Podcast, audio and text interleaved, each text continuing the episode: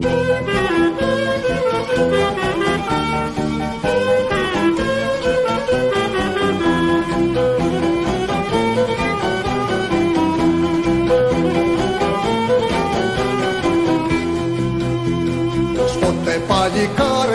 ζούμε στα στενά Μονάχοι σαν λιωτάρια στες βράχες στα βουνά. Ως ποτέ παλικάρια θα ζούμε στα στενά Μονάχοι σαν λιωτάρια στες βράχες στα βουνά. Κάλλιον μιας ώρας ελεύθερη ζωή Παρά σαράντα χρόνους κλαδιά και φυλακή. Παρά σαράντα χρόνους κλαδιά και φυλακή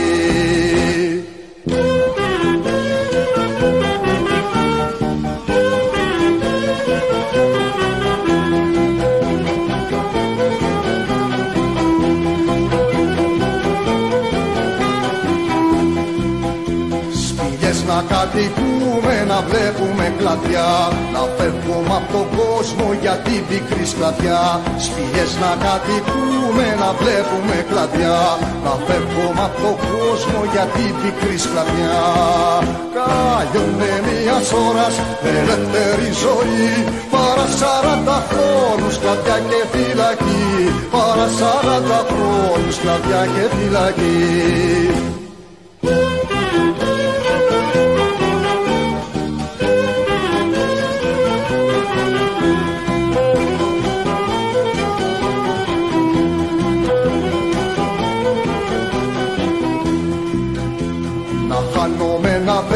αδέρφια, πατρίδα και γονείς Τους φίλους, τα παιδιά μας και όλους τους συγγενείς. Να φανούμε αδέρφια, πατρίδα και γονείς Τους φίλους, τα παιδιά μας και όλους τους συγγενείς. Κάθε μιας ώρας ελεύθερη ζωή Παρά σαράντα χρόνους παιδιά και φυλακή. Παρά σαράντα χρόνους παιδιά και φυλακή. Παρά σαράντα χρόνους παιδιά και φυλακή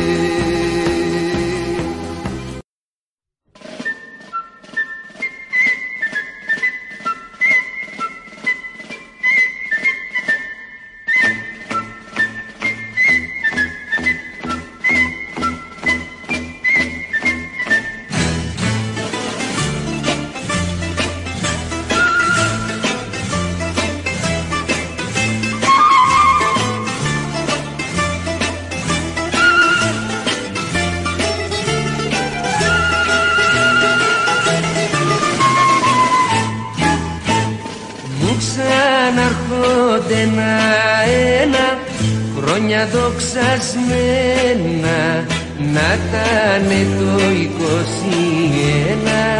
να έρθει μια στιγμή. Να φέρνα ο καβαλάρης στο πλατή ταλόνι και με το κολοκοτρώνι να πει να κράσει.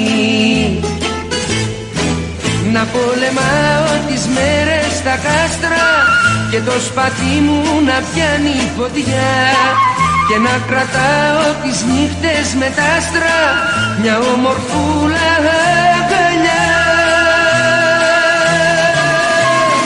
Μου ξαναρχόνται ένα-ένα χρόνια δοξασμένα να τάνε το 21 να έρθει μια βράδια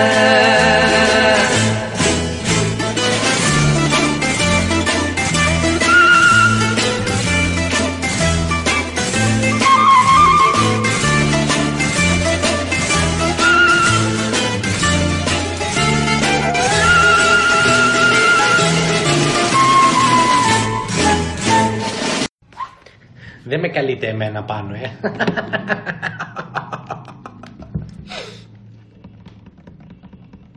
Ε, τι κάνετε, καλησπέρα το αστυνομικό τμήμα. ναι, ο Αντώνης είμαι, πού με καταλάβατε; ναι, ναι, που πήρα και προχθές για την πλατεία. Ναι. Δεν έχω ζωή ούτως ή άλλως, εγώ ούτε φίλους, ούτε γνωστούς, ούτε με αγαπάει κανένας. Τέλος πάντων, ε, από πάνω μου είναι τρία άτομα. Ναι, λογικά πίνουν καφέ, δεν ακούω κάτι. Ε. Θα έρθετε να τους. Α, δεν είναι πολύ. Α, και δεν έχει περάσει και η ώρα. Ναι. ναι, αλλά αυτή δεν είναι, είναι εξαδέρφη τους. Δεν είναι, αυτή είναι αντρόγινο. Αυτή θα από μακριά είναι πάρα πολύ. Πώς ήρθε, με τι μήνυμα; Οπότε θα, θα έρθετε να τους γράψετε; Τέλεια, ωραία. Θα τους δίνετε κιόλας. Α, πρέπει να είναι σε πλατεία για να τους δίνετε. Δεν ξέρω τώρα τι να. Πάντως, ελάτε να τους γράψετε πάντως. Ναι, να μην περνάει κανένας καλά αφού δεν περνάω εγώ. να είστε καλά. Ευχαριστώ. Γεια σας. Τι καλή. Γεια σας φίλοι μου, είναι Τετάρτη, 24 Μαρτίου 2021. Σε λίγα λεπτά μπαίνουμε στην Ελλάδα στην 25η. Καλό Ευαγγελισμό της Θεοτόκου σε όλους. Χρόνια πολλά σε όλη την Ελλάδα. Καλή μας απελευθέρωση φίλοι μου. Ψυχείτε και σώματι με το καλό. Από αυτό τον αγώνα που έχουμε μπλεχτεί, ο οποίος θέλουν να γίνει ζωής και θανάτου και όχι μόνο σε φυσικό επίπεδο, μιας και δεν μας πολυθέλουν και ζωντανούς από ό,τι καταλαβαίνουμε, αλλά και σε ένα άλλο επίπεδο για όσους έχουν τις κεραίες να αντιληφθούν ε, ένα μαύρο πέπλο το οποίο εξαπλώνεται παντού και έχουν φανερά σκοπό να το κάνουν να καλύψει τα πάντα. Και αυτό είναι ένα πολύ σημαντικό κομμάτι της ατζέντας ε, για έναν ακόμα λόγο, διότι ε, σε ψυχολογικό επίπεδο υπάρχει στους ανθρώπους η έννοια της ε, αυθυποβολής. Δηλαδή είναι πιθανό, είναι δυνατό ε, ένας άνθρωπος ε, να έχει συμπτώματα από κάτι παρότι δεν συνέβη αυτό ή δεν, δεν του έγινε κάτι και παρόλα αυτά μπορεί να, να έχει συμπτώματα απλά και μόνο επειδή το πίστευε. Ένα παράδειγμα σε αυτό είναι η ταινία «Αν έχεις δει ο άνθρωπος της Καρπαζιάς» με το Βουτσά. Βέβαια αυτό είναι το ανάποδο. Αυτό δηλαδή γίνεται να λειτουργήσει και θετικά και αρνητικά. Με το Βουτσά είναι το ανάποδο. Δηλαδή ε, ενώ ήταν ο άνθρωπος της Καρπαζιάς όταν ε, πήρε αυτές τις ασπιρίνες που τις είχαν τρίψει που τις λέγανε ε, που, νόμιζε, που του είπαν ότι τις λένε Σούπερ Μαντολίνη και τον κάνει πολύ δυνατό τότε όταν πήγε ο Ρίζος εκεί με το Ζουγκλάκο και τους υπολείπους ε, τους, ε, τους έκανε ο Βουτσάς τόπι στο ξύλο απλά και μόνο επειδή είχε πάρει τις ασπιρίνες. Αυτό είναι ένα φαινόμενο το οποίο έχει παρατηρηθεί φυσικά και από την επιστήμη και μάλιστα πολλοί εναλλακτικοί περισσότερο χρησιμοποιούν πλασίμπο θεραπείες. Δηλαδή δεν χορηγούν τίποτα λένε ότι χορηγούν και, ε, και έχουν, έχουν παρατηρηθεί θετικά αποτελέσματα στους ασθενείς και χωρίς να χρειαστεί δηλαδή καμία χημεία, καμία απολύτως ε, παρέμβαση ε, σε φυσικό επίπεδο, έτσι, σε, σε χημικό, καταλαβαίνεις τι θέλω να πω. Στη δική μας περίπτωση λοιπόν καταλαβαίνουμε ότι έχει συμβεί όμως το εξής, ότι αυτό το μαύρο πέπλο θα ήθελαν να μην είναι τεχνητό, γιατί τώρα είναι τεχνητό, είναι από τους ελεγκτές της πληροφορίας. Ε, αυτό συνέβη γιατί φαίνεται πως αναγκάστηκαν και θα ήθελαν αυτό το πέπλο να συμβεί από μόνο του από την άποψη ότι θα ήθελαν να υπάρχει όντως μια πανδημία με αποτέλεσμα όλα αυτά τα οποία τώρα μας φαίνονται παράλογα αν, υπήρχε, αν είχαν καταφέρει να κάνουν κανονική πανδημία δεν θα τόλμαγε να αντιδράσει φυσικά κανείς. Αν όντως οι άνθρωποι πέθαιναν σαν μύγες, τότε ποιος ε, θα τολμούσε να βγει και να αμφισβητήσει ε, για ποιο λόγο βγάλανε τόσο νωρίς το εμβόλιο και τι κάνει το εμβόλιο και γιατί κλεινόμαστε μέσα και γιατί φοράμε μάσκες και γιατί και γιατί και γιατί. Έγινε λοιπόν ε, και βρεθήκαμε σε αυτή την κατάσταση στην οποία έχουμε την ευτυχία να έχουν ξεμπροστιαστεί όλοι μηδενός εξαιρουμένου όλοι να έχουν εξαναγκαστεί να φτάσουν να πρέπει να πούν σε αυτούς που τους ακολουθούν να κάνουν εμβόλιο.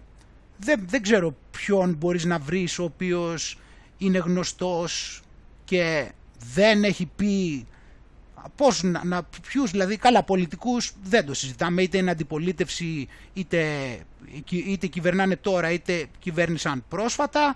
Όλοι μα όλοι έχουν πει εκτός από τον αδικοχαμένο δυστυχώς πρόεδρο της Τανζανίας και στη Λευκορωσία τον Λουκασέγκο δεν μπορούμε να βρούμε άλλο είτε τωρινό είτε πρώην πολιτικό που να μην είπε, που να μην είπε όχι να ήταν ουδέτερος και να μην είπε γενικώς κάτι που να μην είπε να κάνουν εμβόλιο. Είναι, δηλαδή το ξεμπρόστιασμα είναι ανίποτο. Από κάθε ιερατείο, από κάθε πολιτική εξουσία, από ειδικούς, από δικαστικούς, από θεσμούς. Δεν υπάρχει δηλαδή θεσμός αυτή τη στιγμή ο οποίος ε, δεν έχει ξεμπροστιαστεί εντελώς, ο οποίος δεν έχει ρίξει τις μάσκες του ξεκάθαρα και να έχει αναγκαστεί δηλαδή όσο επαναστάτης και αν το έπαιζε πριν, τώρα αναγκαστικά πρέπει, έχει πάει και έχει πει στους οπαδούς του να πάνε να κάνουν εμβόλιο.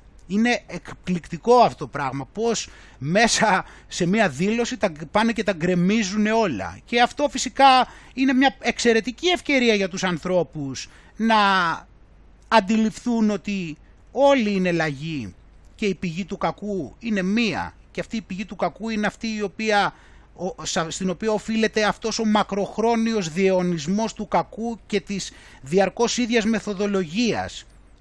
Δεν μπορεί δηλαδή αυτή η συνεχιζόμενη, συνεχιζόμενη διαιώνιση της, της ακριβώς ίδιας μεθοδολογίας του κακού να είναι απλά κάτι το οποίο υπάρχει στη φύση και είναι το καλό και το κακό, πρέπει να υπάρχει και κάποιος ενορχιστρωτής από πίσω. Και εμείς τον έχουμε εντοπίσει πλήρως με αποτέλεσμα να μην υπάρχει περίπτωση να κάνει κάτι το οποίο θα μας ξεφύγει. Οπότε λοιπόν πάνω σε αυτό να ανακεφαλαιώσουμε ότι βρίσκεται σε μια κατάσταση στην οποία είναι δυσχερής είναι πολύ δυσμενής και το παιχνίδι όλο και χάνεται. Για το λόγο που είπαμε, επειδή είναι στην κατάσταση στην οποία θα πρέπει να συντηρήσει μία τόσο πολύ μπαγιατισμένη φάρσα και όσο πιο πολύ προσπαθεί να τη συντηρήσει, επειδή είναι μονόδρομος και πρέπει αναγκαστικά να πάμε στον πόλιασμα, αναγκαστικά θα πρέπει να, τα, να κάνει ό,τι προσπάθεια μπορεί πλέον άμεσα. Και θα σου δείξω τι εννοώ θα σου δείξω πώς, θα, πώς αναγκάζεται όλο και περισσότερο να επί της ουσίας να ε, ξεφτιλίζεται επειδή δεν ξέρει τι να κάνει ούτως ώστε να πρέπει να μας πείσει σε σχέση με αυτό. Ε, οπότε σήμερα θα δούμε καταρχάς, ε, θα, θα δούμε πώς διαμορφώνεται αυτό από την άποψη ότι ε, έχουμε στην Ελλάδα την 25η Μαρτίου όπως είπαμε αλλά θέλω να σου δείξω εδώ κάτι, ένα σημαντικό πάνω σε αυτό που σου λέω για το σε τι σημείο έχει βρεθεί και το πόσο δύσκολα είναι πλέον τα πράγματα για αυτόν. Πόσο δύσκολα είναι. Δηλαδή εδώ πέρα θα σου δείξω ότι στο Μαϊάμι, χωρίς μπάχαλα, απλά και μόνο επειδή βγήκαν έξω και κάνανε πάρτι, τους κυνηγήσανε με πλαστικές σφαίρες. Έτσι, οπότε βλέπεις σε τι σημείο έχει περιέλθει. Είναι, είναι εκπληκτικό αυτό που βλέπουμε. Δεν μαζεύεται αυτό το πράγμα και μπαίνουμε στην άνοιξη τώρα φίλοι μου, στο βόρειο ημισφαίριο. Περάσαμε και την ησημερία. Τι να μαζευτεί εδώ πέρα; Πώς θα μπορέσουν σε μια φύση η οποία είναι τόσο είναι πάνω στην ώρα που τα μπουμπούκια σκάνε που είναι πάνω στην εποχή που βγαίνει ο ήλιος ακόμα περισσότερο η φύση ανοίγεται αυτοί να προσπαθούν πάνω σε αυτό ένα χρόνο αργότερα να προσπαθούν να βάλουν ένα πέπλο θανάτου. Εντάξει. Ε, και εδώ θα δούμε λοιπόν ε, πως κάθε κίνηση που κάνουν θα τους αναγκάζει να ξεμπροστιάζονται περισσότερο. Βλέπουμε εδώ λοιπόν πως έχει το κλίμα, ότι εδώ μας λένε ότι οι μισοί νοσηλευτές δεν θέλουν να εμβολιαστούν. Θα δούμε διάφορα, θα δούμε πως κάθε μέρα μαθαίνουμε θλιβερά περιστατικά, ε, θα δούμε το, έναν, θα δούμε με ποιο τρόπο αυτοί θα προσπαθήσουν πάλι να πιέσουν και μετά θα δούμε και εδώ πέρα πώς περιγράφεται το κλίμα αλλά θα δούμε και ότι υπάρχουν και πώς να σου πω, θα δούμε τις μεθόδους, θα δούμε τις μεθόδους, δηλαδή θέλω να περάσουμε λίγο και να βλέπουμε λίγο τις μεθόδους marketing που χρησιμοποιούν και τους τρόπους, ε, τους εκβιαστικούς που προσπαθούν να μας, να μας στρέψουν προς τα εκεί και να μας κάνουν να αγοράσουμε επί της ουσίας. Να αγοράσουμε ένα σάπιο φρούτο έτσι το οποίο θα μας βλάψει κιόλας και θα δούμε τις διάφορες μεθόδους, θα δούμε και πώς, ε, πώς χειρίστηκαν το θέμα με την Άστρα Ζένεκα, να δεις ποια είναι η τακτική τους. Θα δούμε εδώ πέρα, όπως λένε και στα αγγλικά, straight from the horse's mouth, για το κατά πόσο ελεγμένο είναι το εμβόλιο. έτσι από επίσημη πηγή να δούμε έτσι για μία ακόμα φορά, να δούμε τα πλάνα τους, να δούμε πώς πηγαίνει η κατάσταση και να δούμε και πώς ε, σπέρνεται παντού όπως είπαμε ο θάνατος, ο κίνδυνος και η αφέμαξη, ούτως ώστε να υπάρξει ο εκβιασμός. Θα δούμε και μετά να δούμε εδώ πέρα πώς ετοιμάζουμε και το κλίμα έτσι με το καλό, να μπορέσουμε να δημιουργήσουμε ακόμα περισσότερες εκβιαστικές δικλείδες ασφαλείας, ούτως ώστε να πάμε όπως είπαμε στο μονόδρομο, στον πόλη. Πριν ξεκινήσουμε λοιπόν να ευχαριστήσουμε πάρα πολύ τα blog και τα site που έβαλαν το προηγούμενο βίντεο. Είναι ο parlapipas.gr, thesecretrealtruth.blogspot.com, χαλαράκαφέ.blogspot.com, το κανάλι στο YouTube κατακλυσμός Noe, τρικλοποντιά.gr, οι μάσκες πέφτουν.blogspot.com, διόντοτος, παύλα και παύλα blogspot.com Παναγία παύλα Ιεροσολυμίτισσα.blogspot.com ε, σεφέρου.blogspot.com εργαζόμενοι δήμος.blogspot.com cookfamily.blogspot.com λουτράκι οδυσσέας.blogspot.com ο ασκητής.blogspot.com σκεφτόμαστε ελληνικά.blogspot.com koζανάρα.gr ε, το group Εγάλεο, η μοναδική πόλη που αρχίζει από το α και τελειώνει στο ω. Τα έγκαιτος blog.wordpress.com το κανάλι στο YouTube Απόρριτα TV που βάζει τα βίντεο συνήθως. Ε, Hellas Liberation Organization, το group στο Facebook. Ε, κορφιάτικο.blogspot.com ε, το, η σελίδα Global Hellenic Resistance του Zionists, Masons and Satanists myblogs.gr και το group στο facebook Αρχάγγελος Μιχαήλ ο Ταξιάρχης. Σας ευχαριστώ όλους πάρα πολύ που βάλατε το βίντεο έτσι όπως πάντα και βοηθήσατε να προωθηθεί η αλήθεια να είστε καλά. Ευχαριστώ πολύ φυσικά και τυχόν το άγνωστο site ή blog και ούτω καθεξής που μπορεί να έβαλε το βίντεο και να μην το έμαθα και πάντα τις θερμές ευχαριστίες φίλοι μου σε όλους εσάς. Να είστε όλοι καλά. Και πάμε λοιπόν τώρα να ξεκινήσουμε και να μπούμε στα θέματά μας γιατί έχουμε να δείξουμε διάφορα πραγματάκια έτσι γιατί είναι απολαυστικό αυτή τη στιγμή όπως σου είπα το ότι αναγκαστικά θα πρέπει σε κάθε τι που κάνει να ξεμπροστιάζεται και μάλιστα αυτό θα έχει και αντίθετα αποτελέσματα. Πάμε να δούμε λοιπόν.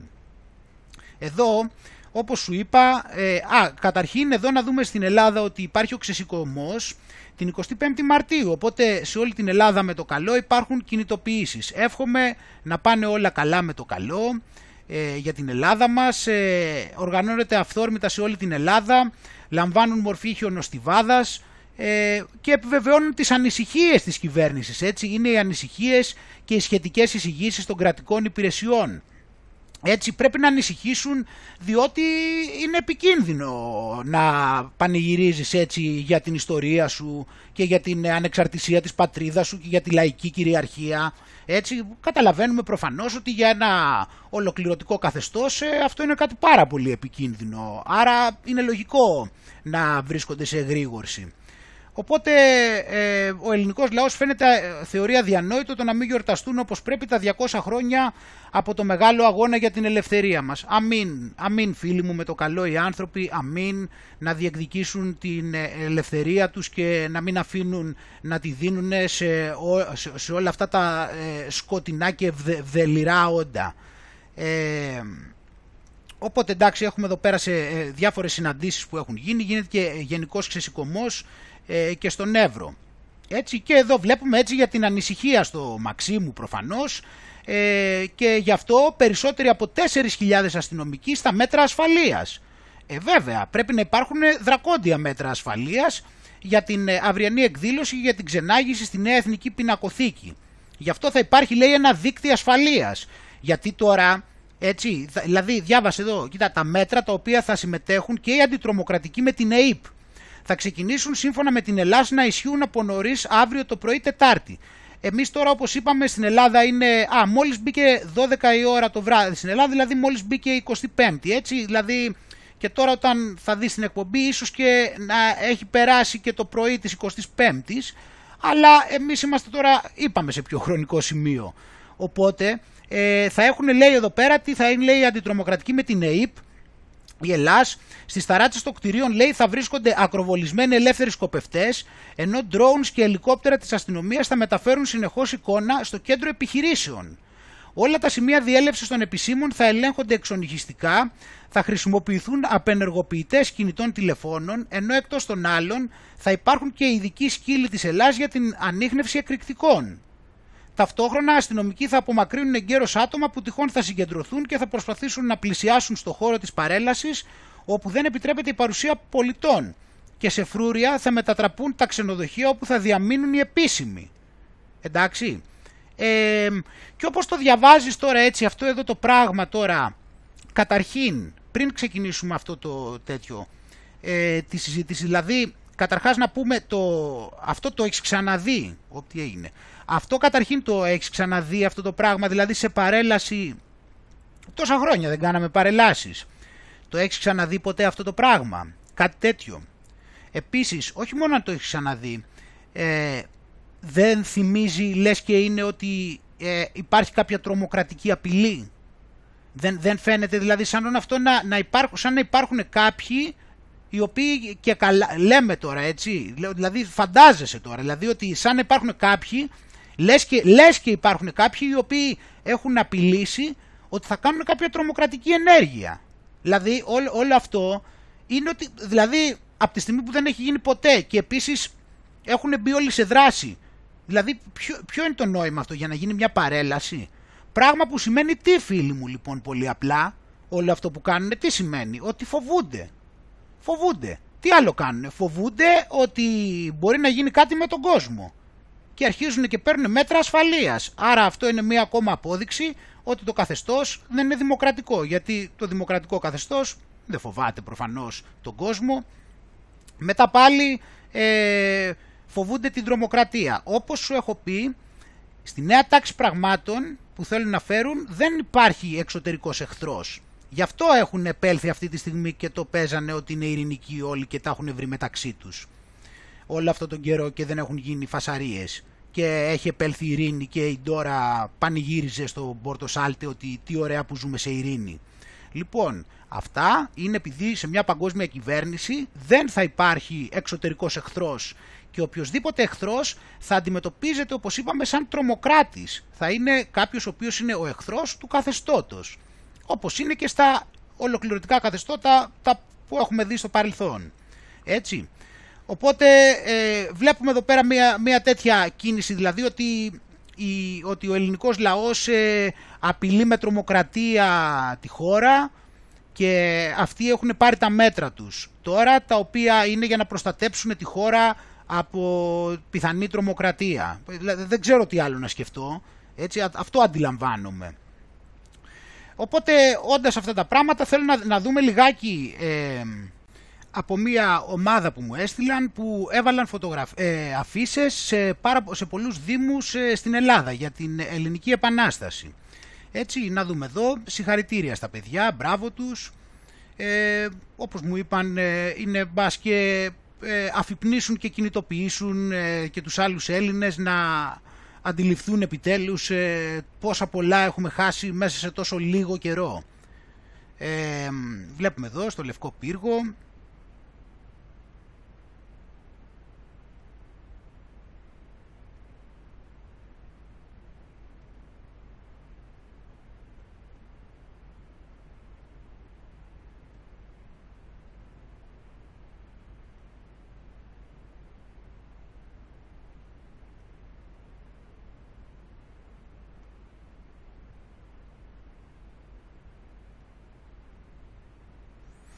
Έτσι. και τώρα λοιπόν στο ίδιο κλίμα να πάμε και να δούμε λοιπόν τώρα ε, αυτό που σου είπα πριν για την Αμερική. Έτσι αφού το λύσαμε εδώ πέρα το ζήτημα έτσι πιστεύω και βλέπουμε ότι το, ε, το κράτος είναι άφοβο διότι ε, παίρνει καλές αποφάσεις και είναι σίγουρο πως τόση πολύ προστασία ο κόσμος το έχει αναγνωρίσει. Δεν μπορεί. Ε, ε, τώρα λοιπόν, ε, αυτό λοιπόν είναι τώρα το σημαντικό ζήτημα όπως σου είπα λοιπόν, είναι να, να λάβουμε υπόψη όλη αυτή την κατάσταση ότι δεν είναι δυνατόν, δεν μπορεί να είχαν σχεδιάσει αυτό το πράγμα, δηλαδή το ξεμπρόστιασμα είναι απόλυτο. Δεν μπορεί δηλαδή αυτό το ξεμπρόστιασμα να το είχαν οργανώσει, δεν είναι δυνατόν κάθε θεσμός, δεν είναι δυνατόν να θέλανε να ξεμπροστιάσουν κάθε θεσμό, γιατί ο, ο κάθε θεσμός με τον ένα ή τον άλλο τρόπο είχε το ρόλο του λαγού για να μας πάει στην παγκόσμια κυβέρνηση ο καθένας με το δικό του τρόπο, με την προπαγάνδα που έκαναν. Τώρα που επειδή ο κόσμος δεν πείθεται και αναγκάστηκαν να βάλουν μέχρι και τους επαναστάτες να λένε στον κόσμο να κάνει εμβόλιο και ενώ ο κόσμος ξέρει ότι δεν υπάρχει κίνδυνος και το αντιλαμβάνεται αυτό το πράγμα, ε, τώρα θα πρέπει κάτι να κάνει. Και είπαμε θα πρέπει να, αναγκα... θα πρέπει να αναγκαστεί να πιέσει τον κόσμο ξεκάθαρα. Και να σε τι σημείο βρέθηκε. Δηλαδή μετά από αυτό δεν ξέρω δηλαδή τι, τι άλλο χρειάζεται να δει κάποιος. Κοίτα τώρα λοιπόν ότι η, αστυνο... η... η αστυνομία στην, ε, στην παραλία του Μαϊάμι ρίχνει λέει pellets. Του... για να ελέγξει pellets δηλαδή πλαστικές αυτές σφαίρες από καουτσούκ ούτως ώστε να μπορέσει να ελέγξει τα, τον κόσμο που ήταν έξω λόγω της, ε, ε, της ε, άνοιξης, ε, του, αυτό, της άδειας της άνοιξης. Εντάξει. Και μάλιστα έβαλε και, βάλανε λέει και σταμάτημα κυκλοφορίας στις 8 η ώρα. Και βάλανε λέει την πόλη σε κατάσταση ανάγκης. Κοίτα εδώ πέρα λοιπόν. Έτσι, κοίτα, το βλέπεις εδώ από κάτω. Δεν υπάρχουν μπάχαλα. Δεν υπάρχουν μπάχαλα. Κοίτα, η αστυνομία λέει έριξε πέλετς ούτως ώστε να διαλύσει τα πλήθη τα οποία είχαν μαζευτεί μαζικά χωρίς μάσκες και κοινωνικές αποστάσεις το Σάββατο το βράδυ.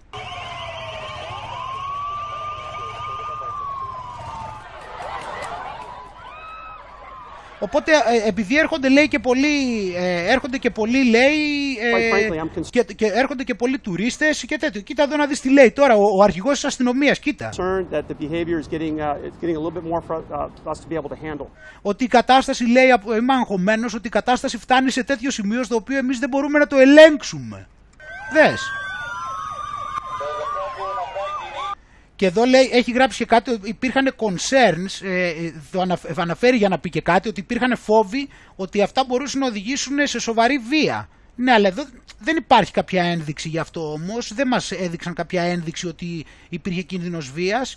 Και μετά φυσικά είναι η αλήθεια, όπως είπαμε, η αλήθεια, ενώ το κλασικό, ότι αυτό που κάνανε ε, ε, εμποδίζει την προσπάθεια στο να σταματήσουν τα κρούσματα του κοροϊδοϊού.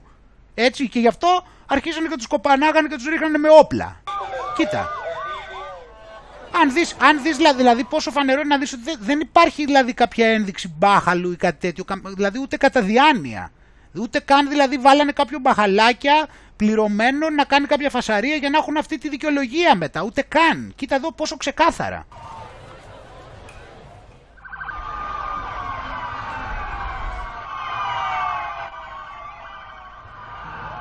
Μαζεύεται αυτό λες. Ε, μαζεύεται πια αυτό.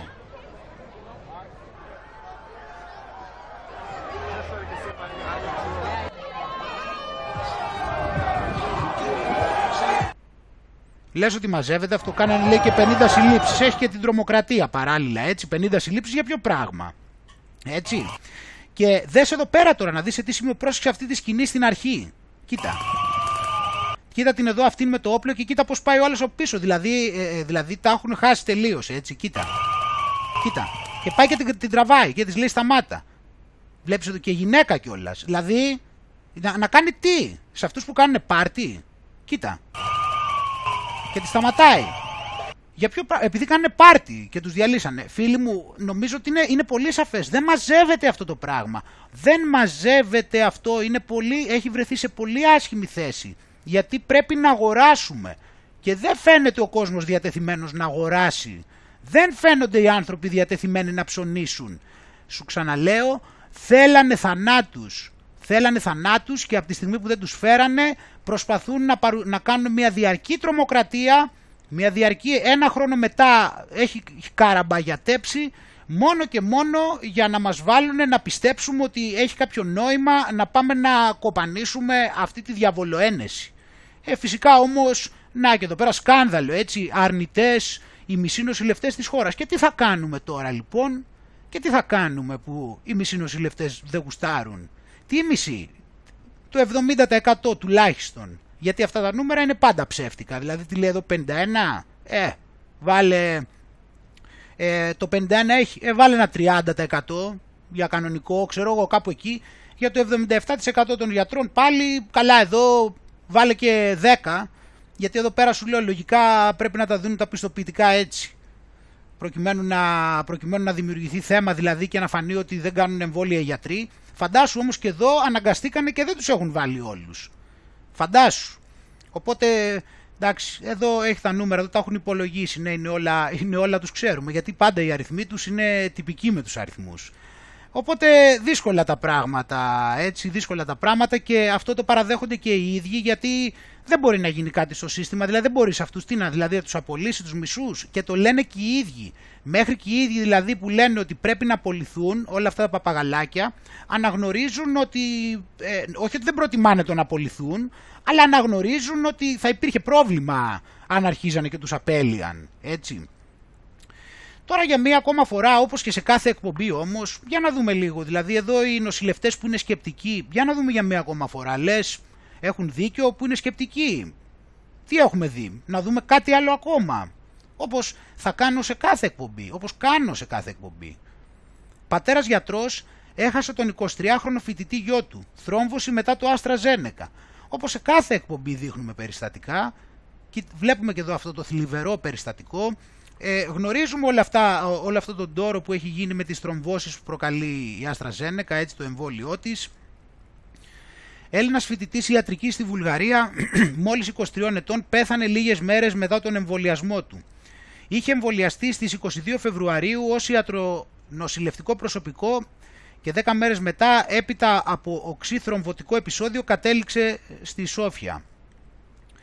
Συγκλονισμένος ο πατέρας του, ο οποίος είναι και γιατρός, μίλησε στη, στο πρώτο θέμα και είπε ότι ο γιος του τον ενημέρωσε πριν από 10 περίπου μέρες ότι ε, αφού είχε κάνει το εμβόλιο ότι παρουσίασε γαστρεντερίτιδα, συμπτώματα. Ε, πέντε μέρες μετά και επειδή τα συμπτώματα δεν υποχωρούσαν πήγε στο νοσοκομείο. Οι γιατροί του βρήκαν χαμηλά αιμοπετάλια και του πρότειναν να νοσηλευτεί προκειμένου να προχωρήσουν σε μια σειρά από εξετάσεις. Ο γιος μου μου λέει μπαμπά δεν γυρίζω καλύτερα Ελλάδα να κάνω εκεί τις εξετάσεις. Του απαντάω βεβαίως παιδί μου, εγώ του έκλεισα την πτήση για να έρθει στην Ελλάδα. Το παιδί βγήκε από το νοσοκομείο αλλά μέσα σε μία ώρα έπαθε κάποια θρόμβωση με αποτέλεσμα να πέσει και να χτυπήσει μέσα στο σπίτι. Έπεσε τόσο άτσαλα που έβγαλε τον νόμο του πάνω στην πόρτα η οποία μάλιστα στράβωσε από το χτύπημα. Η πτώση του παιδιού ήταν αποτέλεσμα της θρόμβωσης. Σημειώνω ότι ο γιος μου, 23 ετών, δεν είχε ποτέ του κανένα πρόβλημα υγείας. Μεταφέρθηκε αμέσως στο νοσοκομείο. Οι γιατροί ανατάξανε τον νόμο του και τον κράτησαν μέσα. Τη νύχτα η κατάστασή του επιδεινώθηκε, το πρωί τον έβαλαν στην εντατική χωρίς να τον έχουν διασωληνώσει. Εκεί διαπίστωσαν μια μικρή θρόμβωση στον εγκέφαλο. Οι, Βούλ, ε, οι Βούλγαροι γιατροί ειδοποίησαν τον πατέρα του παιδιού και εκείνος ταξίδεψε ε, από Ελλάδα για να μεταβεί στη Σόφια. Μίλησα με τον νευροχειρουργό και μου είπε ότι το πρόβλημα του παιδιού δεν είναι τόσο νευροχειρουργικό.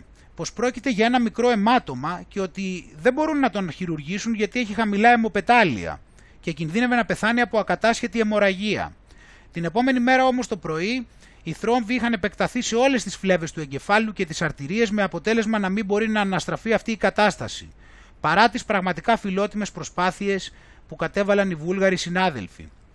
Ο Έλληνας γιατρός προσθέτει ότι ενημερώθηκε από τους γιατρούς οι οποίοι του είπαν πως είχαν καταλήξει στο συμπέρασμα ότι ο θάνατός του ενδέχεται να συνδέεται με τις παρενέργειες του εμβολίου. Οπότε έχουμε αυτό το θλιβερό περιστατικό. Έχουμε εδώ πέρα τώρα στην ε, Ιταλία να δούμε μια δασκάλα.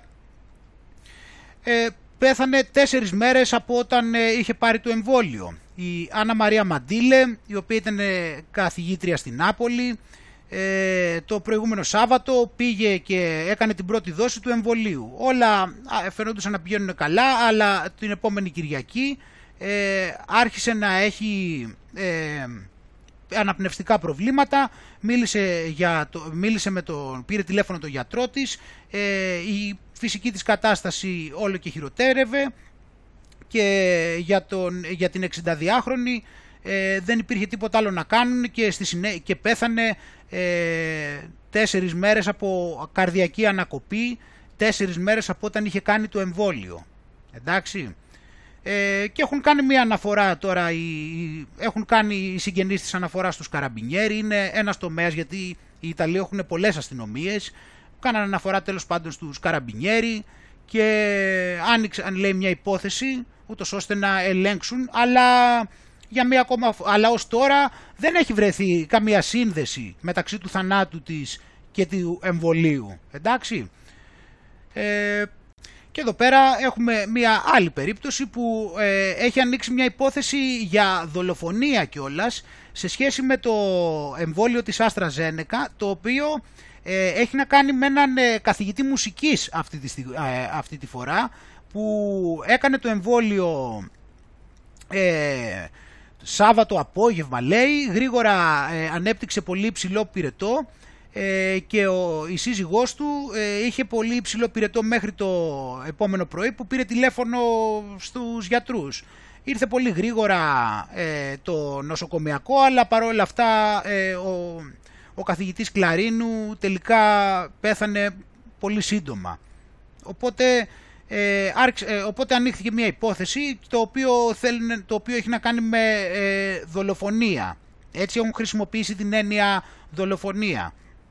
Και λέει για το εμβόλιο της Αστραζένεκα φυσικά, ε, το οποίο ε, ψάχνουν λέει απαντήσεις για το άμα είχε κάποια σχέση με το θάνατό του. Έτσι για μία ακόμα φορά, ε, άλλη μία Βλέπουμε λοιπόν και αυτήν εδώ την υπόθεση Εντάξει, ε, και από την άλλη, ε, ξέρεις, δηλαδή για εδώ πέρα ποτέ δεν μπορείς να βρεις ότι έφταιγε το εμβόλιο, έτσι. Το μόνο που μπορεί να μας πούνε είναι ότι είναι χρονικά ταυτισμένο, λένε αυτοί, με όλα αυτά που βλέπουμε. Ταυτόχρονα όμως διαβάζεις εδώ όπως έχουμε συνηθίσει, κοίτα εδώ πάλι περίπτωση, έτσι. Διαβάζεις εδώ κορονοϊός, τίτλο.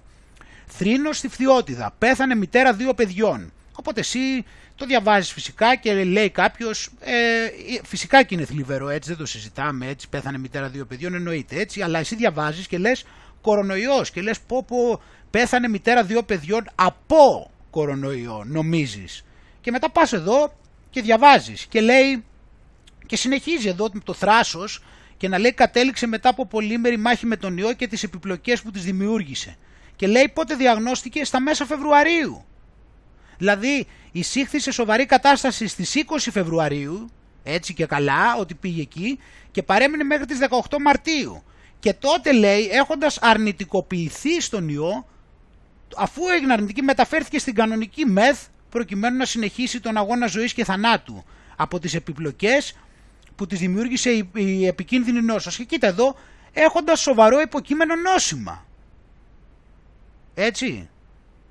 Δηλαδή, είναι αυτό, δηλαδή από ό,τι, από ό,τι έχει φανεί, δηλαδή για, γιατί ξέρεις τι, αυτό έχει και ένα ενδιαφέρον να μας το πούνε και μια φορά. Κοίτα λέει πότε είχε βρεθεί θετική 20 Φεβρουαρίου και πέθανε τώρα, δηλαδή μιλάμε πάνω από ένα μήνα πριν. Και βλέπουμε εδώ ότι είχε πολύ σοβαρό υποκείμενο νόσημα. Και πάνω να το πουλήσουν κορονοϊό. Ενώ στα ανάποδα, είπαμε στα εμβόλια, ξέρεις. Οπότε τι γίνεται εδώ πέρα στην ουσία; Αυτό θέλω να το ρωτήσουμε, δηλαδή να μας πούνε. Γιατί στην Αγγλία, ξέρεις τι, στην Αγγλία γνωρίζουμε την απάτη.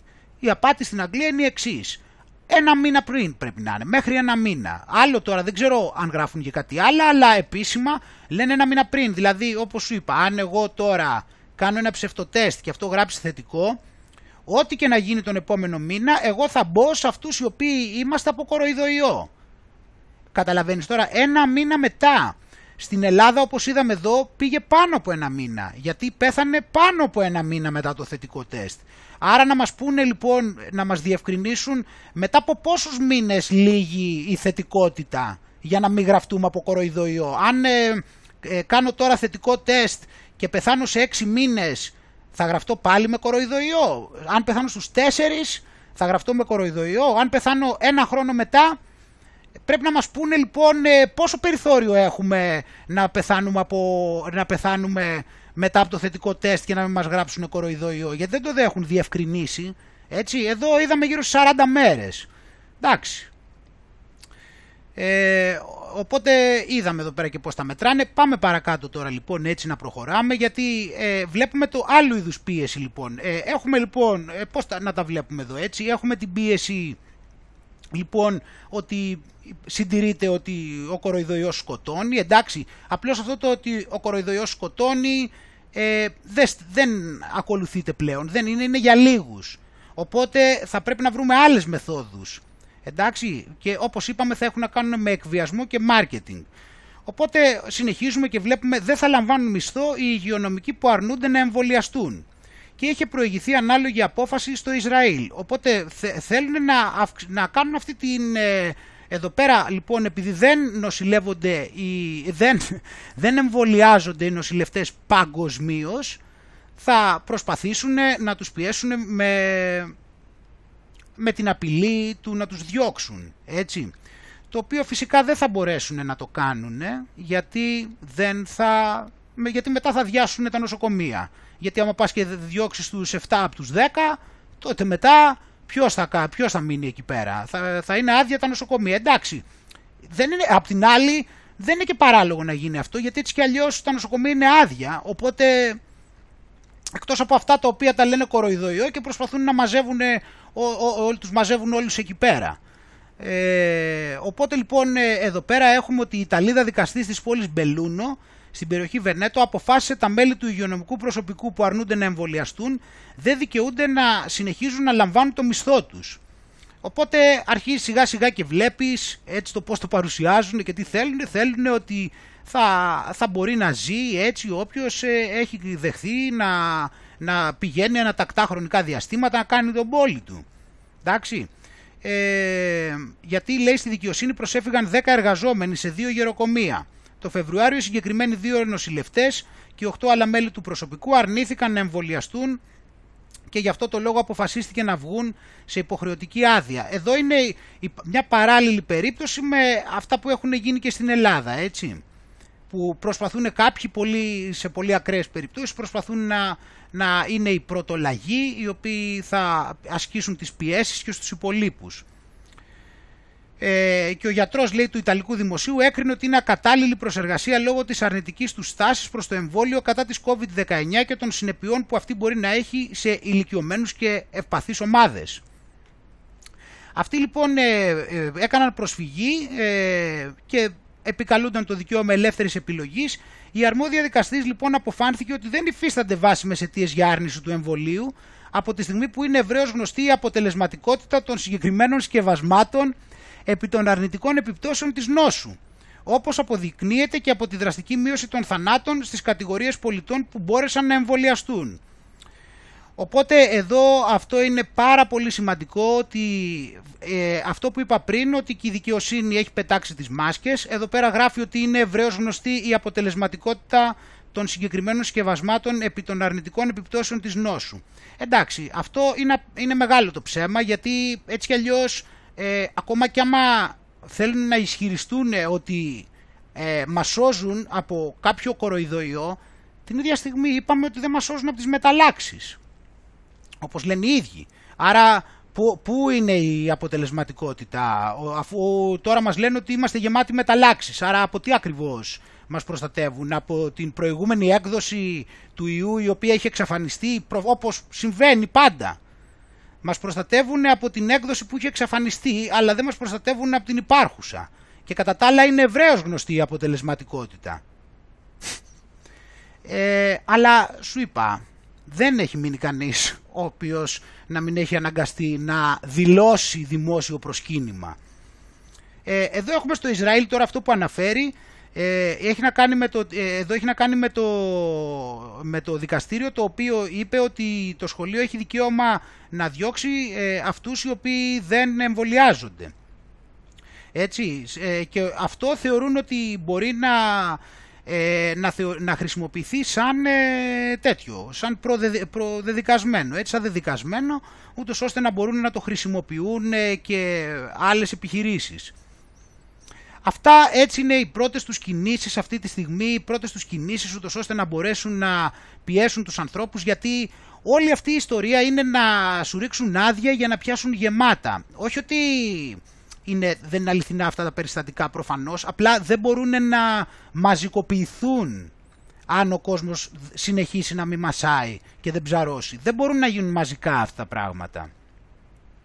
Δεν μπορούν να γίνουν μαζικά γιατί τίποτα δεν μπορούν να κάνουν χωρίς την ε, αποδοχή των ανθρώπων όπως είπαμε. Και είναι πολύ σημαντικό ότι δεν έχουν την αποδοχή των ανθρώπων σε αυτή την κατεύθυνση, ειδικά σε ό,τι αφορά το, τα μπόλια. Και τώρα θα δούμε, θα συνεχίσουμε και θα πάμε λίγο να δούμε πάλι στην ε, τηλεόραση ποιο είναι το κλίμα και να κάνουμε και κάποιες ε, απορίες. Για να δούμε. Έχουμε διαδικασία στο σύλλογό σας.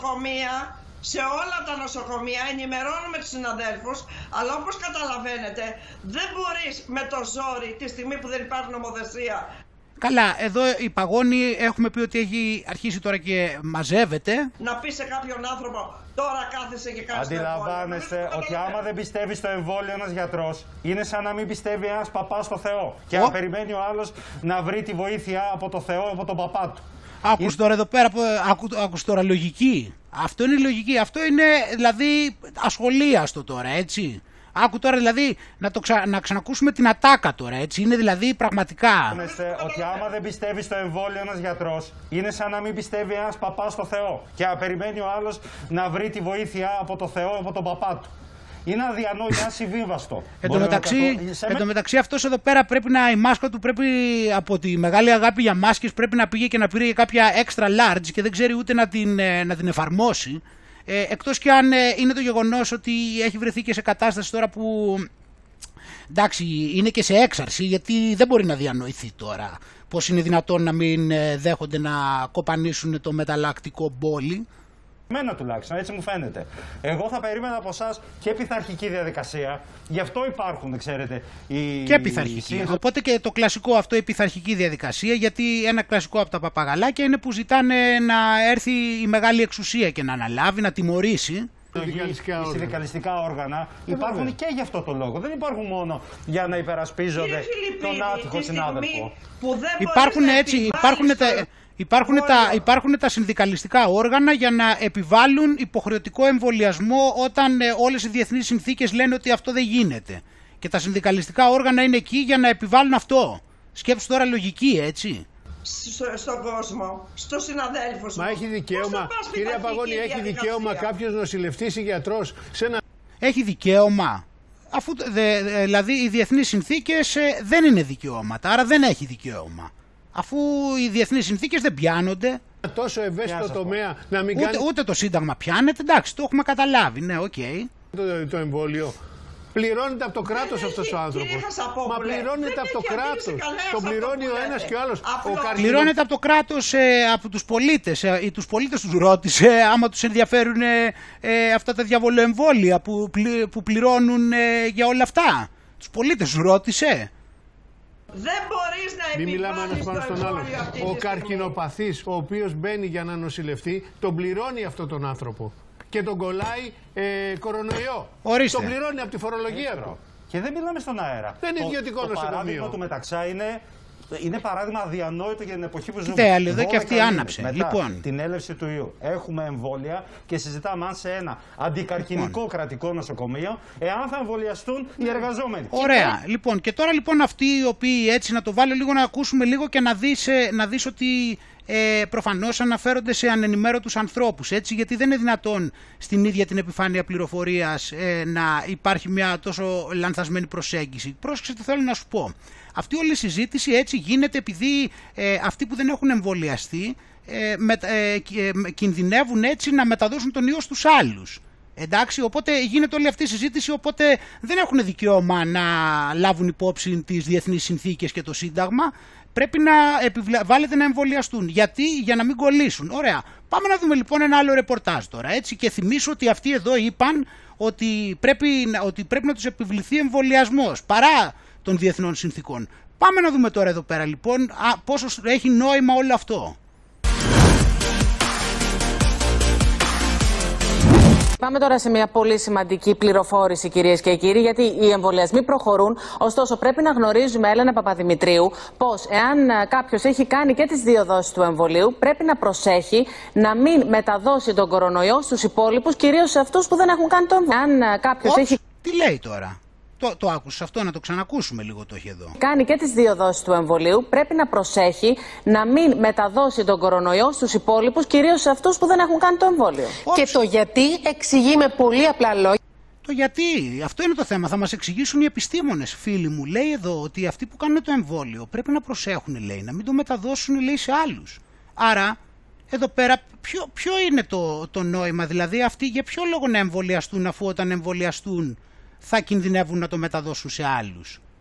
Και δεύτερον, γιατί δεν έχουν ευθύνη για τη μετάδοση αυτοί οι οποίοι έχουν εμβολιαστεί και άρα το μεταδίδουν σε άλλους; Άρα εδώ ποια είναι η συζήτηση ακριβώς; Αφού, αφού τα ίδια παπαγαλάκια είπαν ακριβώς εδώ σε αυτούς που ε, δεν έχουν εμβολιαστεί ότι είναι επικίνδυνοι μεταδότες. Άρα δεν το καταλαβαίνω δηλαδή ακριβώς ποια είναι όλη αυτή η συζήτηση εδώ πέρα. Αν, αν μπορεί κάποιος δηλαδή να βρει την εξήγηση στο πώς ε, είναι επικίνδυνος ε, αυτός ο οποίος δεν έχει εμβολιαστεί και δεν είναι ο άλλος. Και εδώ ε, γύρονται κάποια ζητήματα που θέλω να δώσω λίγο βάση, εντάξει. Καταρχήν, ε, γιατί κυκλοφορεί αυτή η ιδέα τώρα, έτσι, όλο αυτό, αυτή η λογική, ότι ε, αυτοί που έχουν κάνει το εμβόλιο πρέπει να λάβουμε υπόψη ότι είναι πιο μεταδοτικοί. Διότι, και του, διότι, το, διότι είναι πολύ μπόσικοι, να το πω έτσι, στις μεταλλάξεις όπως λένε. Οπότε κυκλοφορεί έτσι αυτή η ιδέα και μάλιστα είδαμε και τον, ε, το Βέλγο αυτόν που είπαμε, τον Gert van den Bosch, ο οποίος ε, κάνει μεγάλη έκκληση στον ΠΟΗ ε, επειδή ότι είναι πάρα πολύ επικίνδυνη αυτή η κατάσταση με τα εμβόλια. Εντάξει και ότι μπορεί να υπάρξει μια πολύ μεγαλύτερη πανδημία. Λοιπόν, να προσέξουμε κάτι τώρα, εντάξει, λοιπόν πολύ προσεκτικά.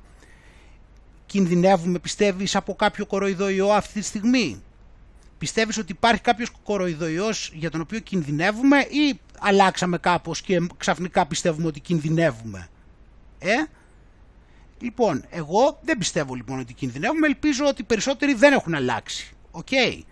Πράγμα που σημαίνει ότι αυτοί που έχουν εμβολιαστεί, ακόμα και άμα μεταδίδουν τις μεταλλάξεις, το οποίο θα αυξήσει αν μη τι άλλο τα κρούσματα, πάλι αυτό δεν αποτελεί κίνδυνο με τον τρόπο που παρουσιάζεται. Εντάξει, και άμα αυξηθούν τα κρούσματα, τι θα γίνει δηλαδή, αφού ξέρουμε τώρα. Εντάξει, και να μεταδοθεί λοιπόν αυτός που λένε αυτή η μετάλλαξη, πάλι πρέπει να λάβουμε υπόψη ότι δεν δικαιολογείται να μιλάμε για με μεγάλη τρομοκρατία πάλι. Να το προσέξουμε αυτό γιατί άμα ξαφνικά έχει γίνει ο ιός επικίνδυνος να το καταλάβω. Οπότε να ξέρουμε ότι και να μεταδοθεί και πάλι και να αυξήσουν τα κρούσματα που τους βολεύει σίγουρα πάλι μην αρχίζουμε τώρα όπως που βγήκε ο Γκέρτ Φάντεν και μας λέει ότι κάνει μια αγωνιώδη έκκληση και μιλάει με έναν τρόπο ε, σαν να είναι σε απόγνωση. Λοιπόν, αυτό πρέπει να το προσέξουμε. Έτσι, δεν έχουμε κανένα λόγο αυτή τη στιγμή να μπούμε σε τρομοκρατία. Φυσικά μπορεί να κάνουν κάτι άλλο. Αν κάνουν κάτι άλλο, δεν μπορώ να γνωρίζω. Δεν γνωρίζω. Λέμε τώρα βάσει το τι έχουμε δει ως τώρα. Οπότε δεν νοείται κάποια τρομοκρατία αυτή τη στιγμή να συζητάμε για κανένα λόγο για τους ιούς και όλα αυτά. Μην γυρίσουμε ξαφνικά στο ότι κινδυνεύουμε λοιπόν για κανένα λόγο. Εντάξει.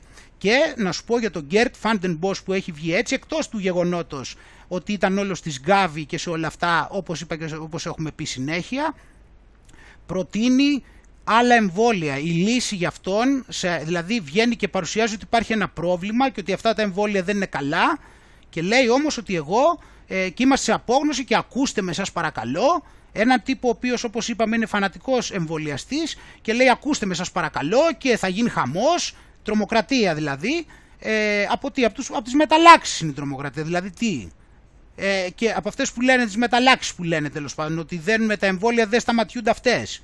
Αυτές. Ε, και, οπότε και μετά τι σου λέει, α, σου λέει ότι ε, η λύση είναι να κάνουμε αυτά τα εμβόλια που πειραματίζομαι εγώ, που είναι κάτι εμβόλια, κυταρικά εμβόλια αυτά και δρούν με άλλο τρόπο.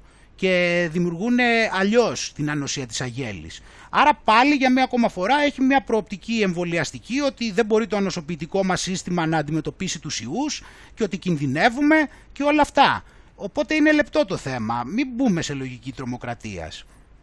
Εντάξει. Όμως, βέβαια, απ' την άλλη έχουμε τα άλλα αυτά. Τώρα είδαμε αυτές τις μέρες πολύ περισσότερο. Ο κύριος Αντωνιάδης μιλάει εκεί στα νοσοκομεία, λέει για αυτά τα πράγματα που γίνονται. Δεν ακούμε από τους άλλους καμία απάντηση. Όλα αυτά τα τρομερά τους κατηγορεί ευθέως ότι είναι εγκληματική οργάνωση και δεν βλέπουμε να γίνεται τίποτα. Και κάνουν μετά ότι προσπαθούν μετά και να μας σώσουν κιόλας, κατάλαβες; Ε, για να δούμε εδώ πέρα. Εδώ άλλο λοιπόν, εδώ πάλι λοιπόν τώρα κάτι με ιδιαίτερη προσοχή. Τώρα θα δούμε πάλι με ποιο τρόπο πουλά, με, ε, μια άλλη μέθοδο πώλησης. Εντάξει, είδαμε προηγουμένως τις απολύσεις και αυτά. Εδώ είναι μια άλλη μέθοδος πώλησης του εμβολίου είναι να μας ε, κάνουν να γλυκαθούμε. Πάμε να δούμε εδώ λοιπόν πώς είναι η ζωή μετά. Να θυμηθούμε πάλι αυτές τις ε, εικόνες. Τι κάνουν οι Ισραηλοί αφού έχουν εμβολιαστεί σε ένα πολύ μεγάλο ποσοστό. Έχουν βγει έξω στους δρόμους, έτσι. Βλέπεις εδώ; Διασκεδάζουν αυτό. Εδώ στο περνάει ότι εδώ πέρα αυτοί είναι έξω επειδή, ναι. επειδή έχουν. Γιατί θα δεις και μια λεπτομέρεια. Αυτοί είναι έξω τώρα επειδή έχουν εμβολιαστεί σε μεγάλο ποσοστό και κοίτα τι τέλεια που περνάνε. Και εμείς το βλέπουμε τώρα και ζηλεύουμε. Μόνο με εμβόλιο θα τα έχουμε αυτά. Το καμούς είναι το, το μαγαζί, μάλλον. Ανοίξουμε κι εμείς ένα παράρτημα εδώ. Ναι, αυτή είναι το μυαλό μου. Πού είναι το μυαλό μου, στη ζωή μετά. θα είναι, ναι, θα είναι έτσι η ζωή μετά. Ε, έτσι. κόσμος... οπότε, εδώ, οπότε εδώ βλέπουμε αυτές τις εικόνες έτσι και μας τρέχουν τα σάλια αυτήν την ώρα και λέμε κοίτα εδώ αυτοί όλοι πήγανε κάνανε το εμβόλιο ε, και τώρα κοίτα τι ωραία που περνάνε επειδή έχουν κάνει το εμβόλιο. Οπότε εδώ πέρα ε, στοχεύει περισσότερο στους νέους όπως βλέπουμε εδώ. Έτσι αυτή η διαφήμιση είναι διαφήμιση που το κοινό στο οποίο απευθύνεται είναι οι νέοι. Έτσι, το marketing. Ε, πάμε να δούμε εδώ λοιπόν τώρα τι λέει ο Σφερόπουλος. Ε, ο κόσμος, ε, τα εστιατόρια έχουν ανοίξει, 200.000 κόσμος έχει επιστρέψει στις δουλειές τους, κυρίως αυτοί που δουλεύουν στην εστίαση και στα ξενοδοχεία.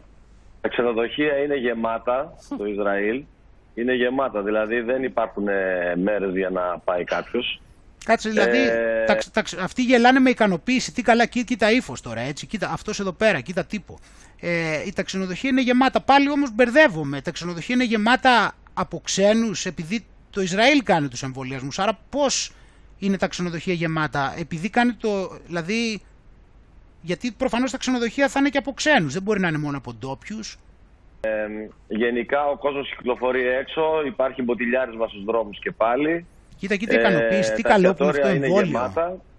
Ε, και έχει ξεκινήσει η ζωή κανονικά πάλι, αντιλαμβανόμαστε. Έτσι. Προσέχετε όμως. Ναι, αλλά Το πιάνεις όλη αυτή την επίκληση στο συνέστημα, αυτή τη χαρά που σου φέρνει το εμβόλιο. Εκεί τα βλέπεις χαρά και ικανοποίηση. Τι καλό που είναι αυτό το εμβόλιο πώς η ζωή γίνεται ωραία μετά, ε, βλέπεις όλο εδώ το marketing. Έχουμε, ναι, με τις μάσκες, ε, κρατάμε τις αποστάσεις, πλένουμε τα χέρια μας, ε, αυτά όλα τα προσέχουμε. Coach, εμείς έχουμε εμβολιαστεί και προσωπικά εμείς. Αυτό, έχετε εμβολιαστεί εσείς, γιατί είστε νέος ναι, άνθρωπος. Όλη η οικογένειά μου. Έχετε εμβολιαστεί ναι, όλοι, ναι. ε; Ναι, ναι, ναι, έχουμε εμβολιαστεί και η οικογένειά μου.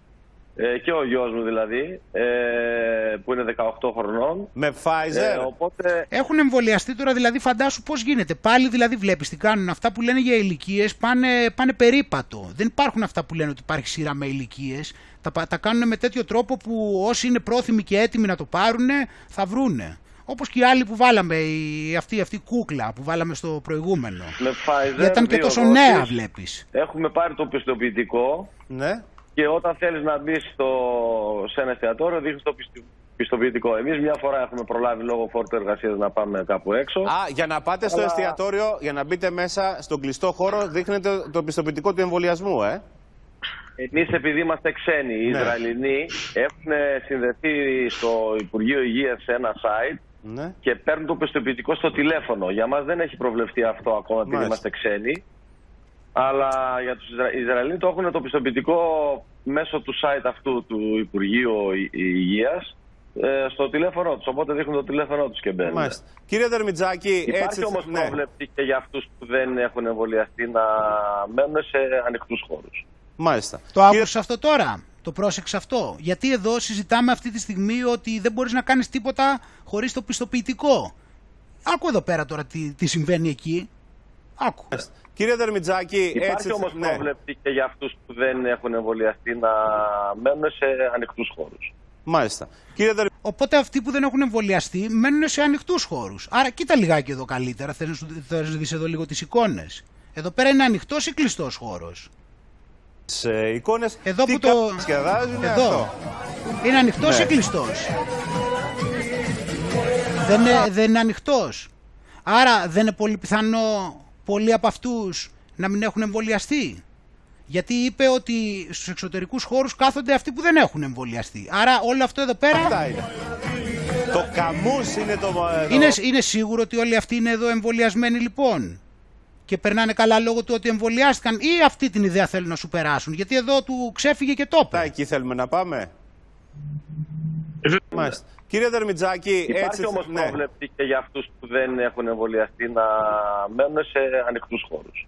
Μάλιστα. Κύριε Δερμιτζάκη, έτσι θα... Βέβαια έτσι, δε- ε, δε- φυσικά δεν λέμε ότι αυτό είναι καλά πράγματα, έτσι προφανώς ή ότι δεν συμβαίνει διάκριση και χίλια δυο. Αλλά νομίζω ότι αυτά περνάνε λίγο στα ψηλά. είναι η ζωή μας μετά, εκεί θέλουμε να πάμε; Βεβαίως, βεβαίως. Και- Αυτό, ο εμβολιασμός αυτό θα φέρει.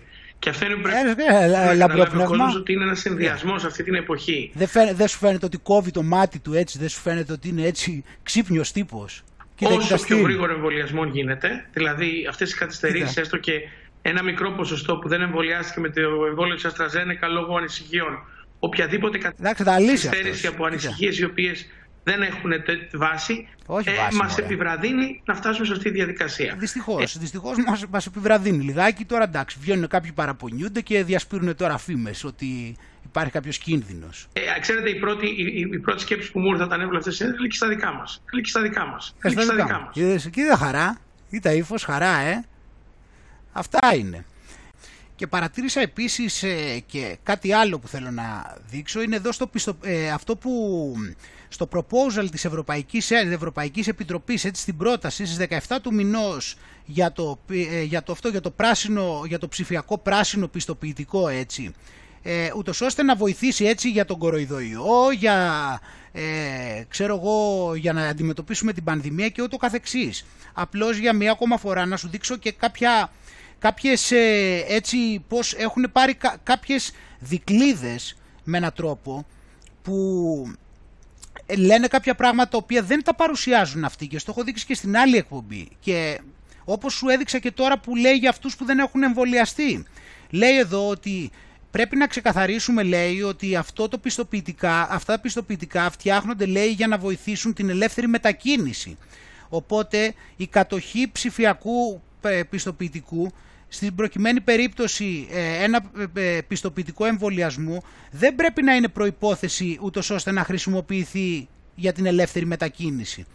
Οι άνθρωποι οι οποίοι δεν έχουν εμβολιαστεί, για παράδειγμα για ιατρικούς λόγους, ε, επειδή δεν είναι μέρος ε, του, του στοχευμένου γκρουπ για, την, ε, για τα εμβόλια τα οποία είναι προτινόμενα για την ώρα όπως τα παιδιά ή επειδή δεν είχαν την, ή επειδή δεν είχαν την ευκαιρία ως τώρα ή επειδή δεν θέλουν να εμβολιαστούν πρέπει να έχουν την ικανότητα να συνεχίσουν να χρησιμοποιούν την, ε, την δυνατότητα ε, του δικαιώματος για ελεύθερη μετακίνηση. Όταν βέβαια λέει ε, υπάρχουν κάποιοι περιορισμοί όπως ε, υποχρεωτικό τεστ, καραντίνα δηλαδή απομόνωση. Έτσι. Οπότε σ- πρέπει, λέει, ότι, πρέπει να ξεκαθαριστεί λέει ότι αυτή η, η πρόταση ε, έτσι δεν πρέπει να θεωρηθεί ότι είναι υποχρέωση ε, ή, ή επιβάλλει το, επιβρεάζει το δικαίωμα κάποιου να εμβολιαστεί. Εντάξει. Ε, οπότε το, το, το κρατάμε αυτήν εδώ πέρα τη δήλωση, όχι ότι δεν θα το πάνε μέχρι τέρμα, απλά να ξέρουμε, έτσι. Και πάμε να δούμε τώρα πώς συνεχίζεται έτσι η διαφήμιση χρησιμοποιώντας έτσι γνωστά πρόσωπα, γνωστά πρότυπα τα οποία κανονικά δεν θα έπρεπε να έχουν καμία σχέση με αυτά τα πράγματα. Είναι ένα ακόμα δείγμα της απόγνωσής τους ε, και βάζουν εδώ μπασκε, τους μπασκετμπολίστες να κάτσουν εδώ και να προωθούν και αυτοί το μπόλιασμα και να απογοητεύουν και αυτοί, έτσι και αυτοί. Το παιχνίδι κρατάει 40 λεπτά. Στα δύσκολα όμως όλα κρίνονται στο τέλος. Μπορεί να έχεις κάνει τα πάντα σωστά για 39 λεπτά, αλλά είναι το τελευταίο ένα που μετράει. Αυτό είναι το μπάσκετ. Και δεν διαφέρει καθόλου από τη ζωή. Τώρα που ο δύσκολος αγώνας με την πανδημία πάει προς τη λήξη του, Η μπάλα είναι στα χέρια όλων μας. είμαστε κουρασμένοι, αλλά ξέρουμε να είμαστε δυνατοί και συγκεντρωμένοι. Και αν δείξουμε τη δύναμή μας, δεν υπάρχει καμία... Μα καμία περίπτωση να μην βάλουμε το τελευταίο σούτ. Αυτό 7-6, ποιος, ποιος, βάλ το αγόρι μου, το βάλε! που δίνει τη μεγάλη νίκη.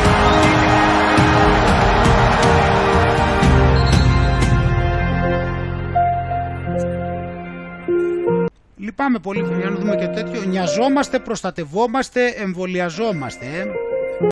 Λυπάμαι πολύ, φίλοι μου. Εγώ, εγώ ήμουν Παναθηναϊκός, γιατί δεν έχει νόημα φυσικά να λέω ότι τώρα είμαι Παναθηναϊκός. Είναι εντελώς, ε, είναι ένα νοητικό κατασκεύασμα αυτό, πολύ χαμηλού επίπεδου κιόλας. Ε, αποδείχθηκε δυστυχώς ε, αυτό που φαίνεται ότι το 99,9999% των πρωταθλητών. Είναι απλά άλογα κούρσας τα οποία τρέχουν για να ικανοποιηθούν και να βγάλουν λεφτά οι μανατζαρέοι και να δώσουν στον κόσμο άρτο και θεάματα. Αυτό το μαύρο σύστημα.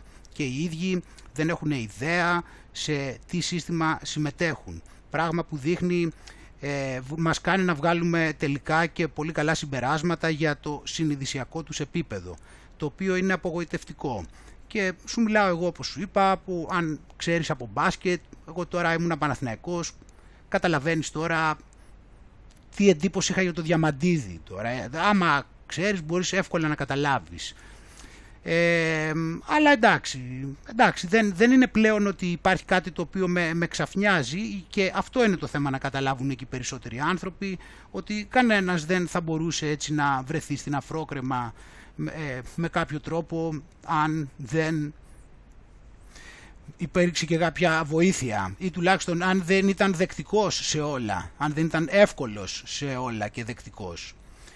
Ε, κάτι άλλο τώρα, μια ακόμα μέθοδος λοιπόν που χρησιμοποιείται είναι η επίταξη των γιατρών. Οπότε έχουν, θα πάρουν από ε, κάποια νοσοκομεία ε, γιατρούς κάποιων ειδικοτήτων, έχει δώσει διαταγή και το έχει επιβάλει η, κυβε- η ψευτοκυβέρνηση να φύγουν από τα σημεία που ήταν παρότι πολλοί από αυτούς ε, έχουν μέχρι και 10 ραντεβού την ημέρα και να πάνε στις ε, και κλινικές ε, στις, ε, στα σημεία ψευτοκοροϊδοϊού έτσι πράγμα που σημαίνει ότι οι μονάδες υγείας όλες θα αποδυναμωθούν ακόμα περισσότερο πράγμα το οποίο ευνοεί στο να αυξηθούν οι θάνατοι προφανώς ε, είναι που οι άνθρωποι δεν θέλουν να πηγαίνουν κιόλας και φοβούνται. Ταυτόχρονα τώρα δεν θα υπάρχει και η δυνατότητα, ενώ φυσικά όπως ξέρουμε πολύ εύκολα αντί να επιτάξουν γιατρούς, το πολύ απλό θα ήταν να προσλάβουν άλλους. Και τώρα αυτές οι δικαιο... να πούνε τη δικαιολογία ότι δεν έχουν λεφτά είναι αστεία. Συν ότι το ποσό είναι πολύ μικρό, συν ότι εμείς ξέρουμε ότι το εκτυπωτικό κόβει όσο θέλει, συν ότι ε, έχουν δώσει τόσα άλλα λεφτά ε, σε τόσους άλλους σκοπούς, όπως παράδειγμα στους ψευτοδημοσιογράφους. Ε, και γίνεται αυτό και φυσικά έτσι κατά πόδας ο ΣΥΡΙΖΑ είναι και ένα βήμα παραπέρα. Επιμένει για επίταξη και ιδιωτικών κλινικών. Οπότε πάμε ακόμα παραπέρα. Δηλαδή ε, εδώ πέρα βλέπεις δηλαδή πόσο φανερό είναι αυτό.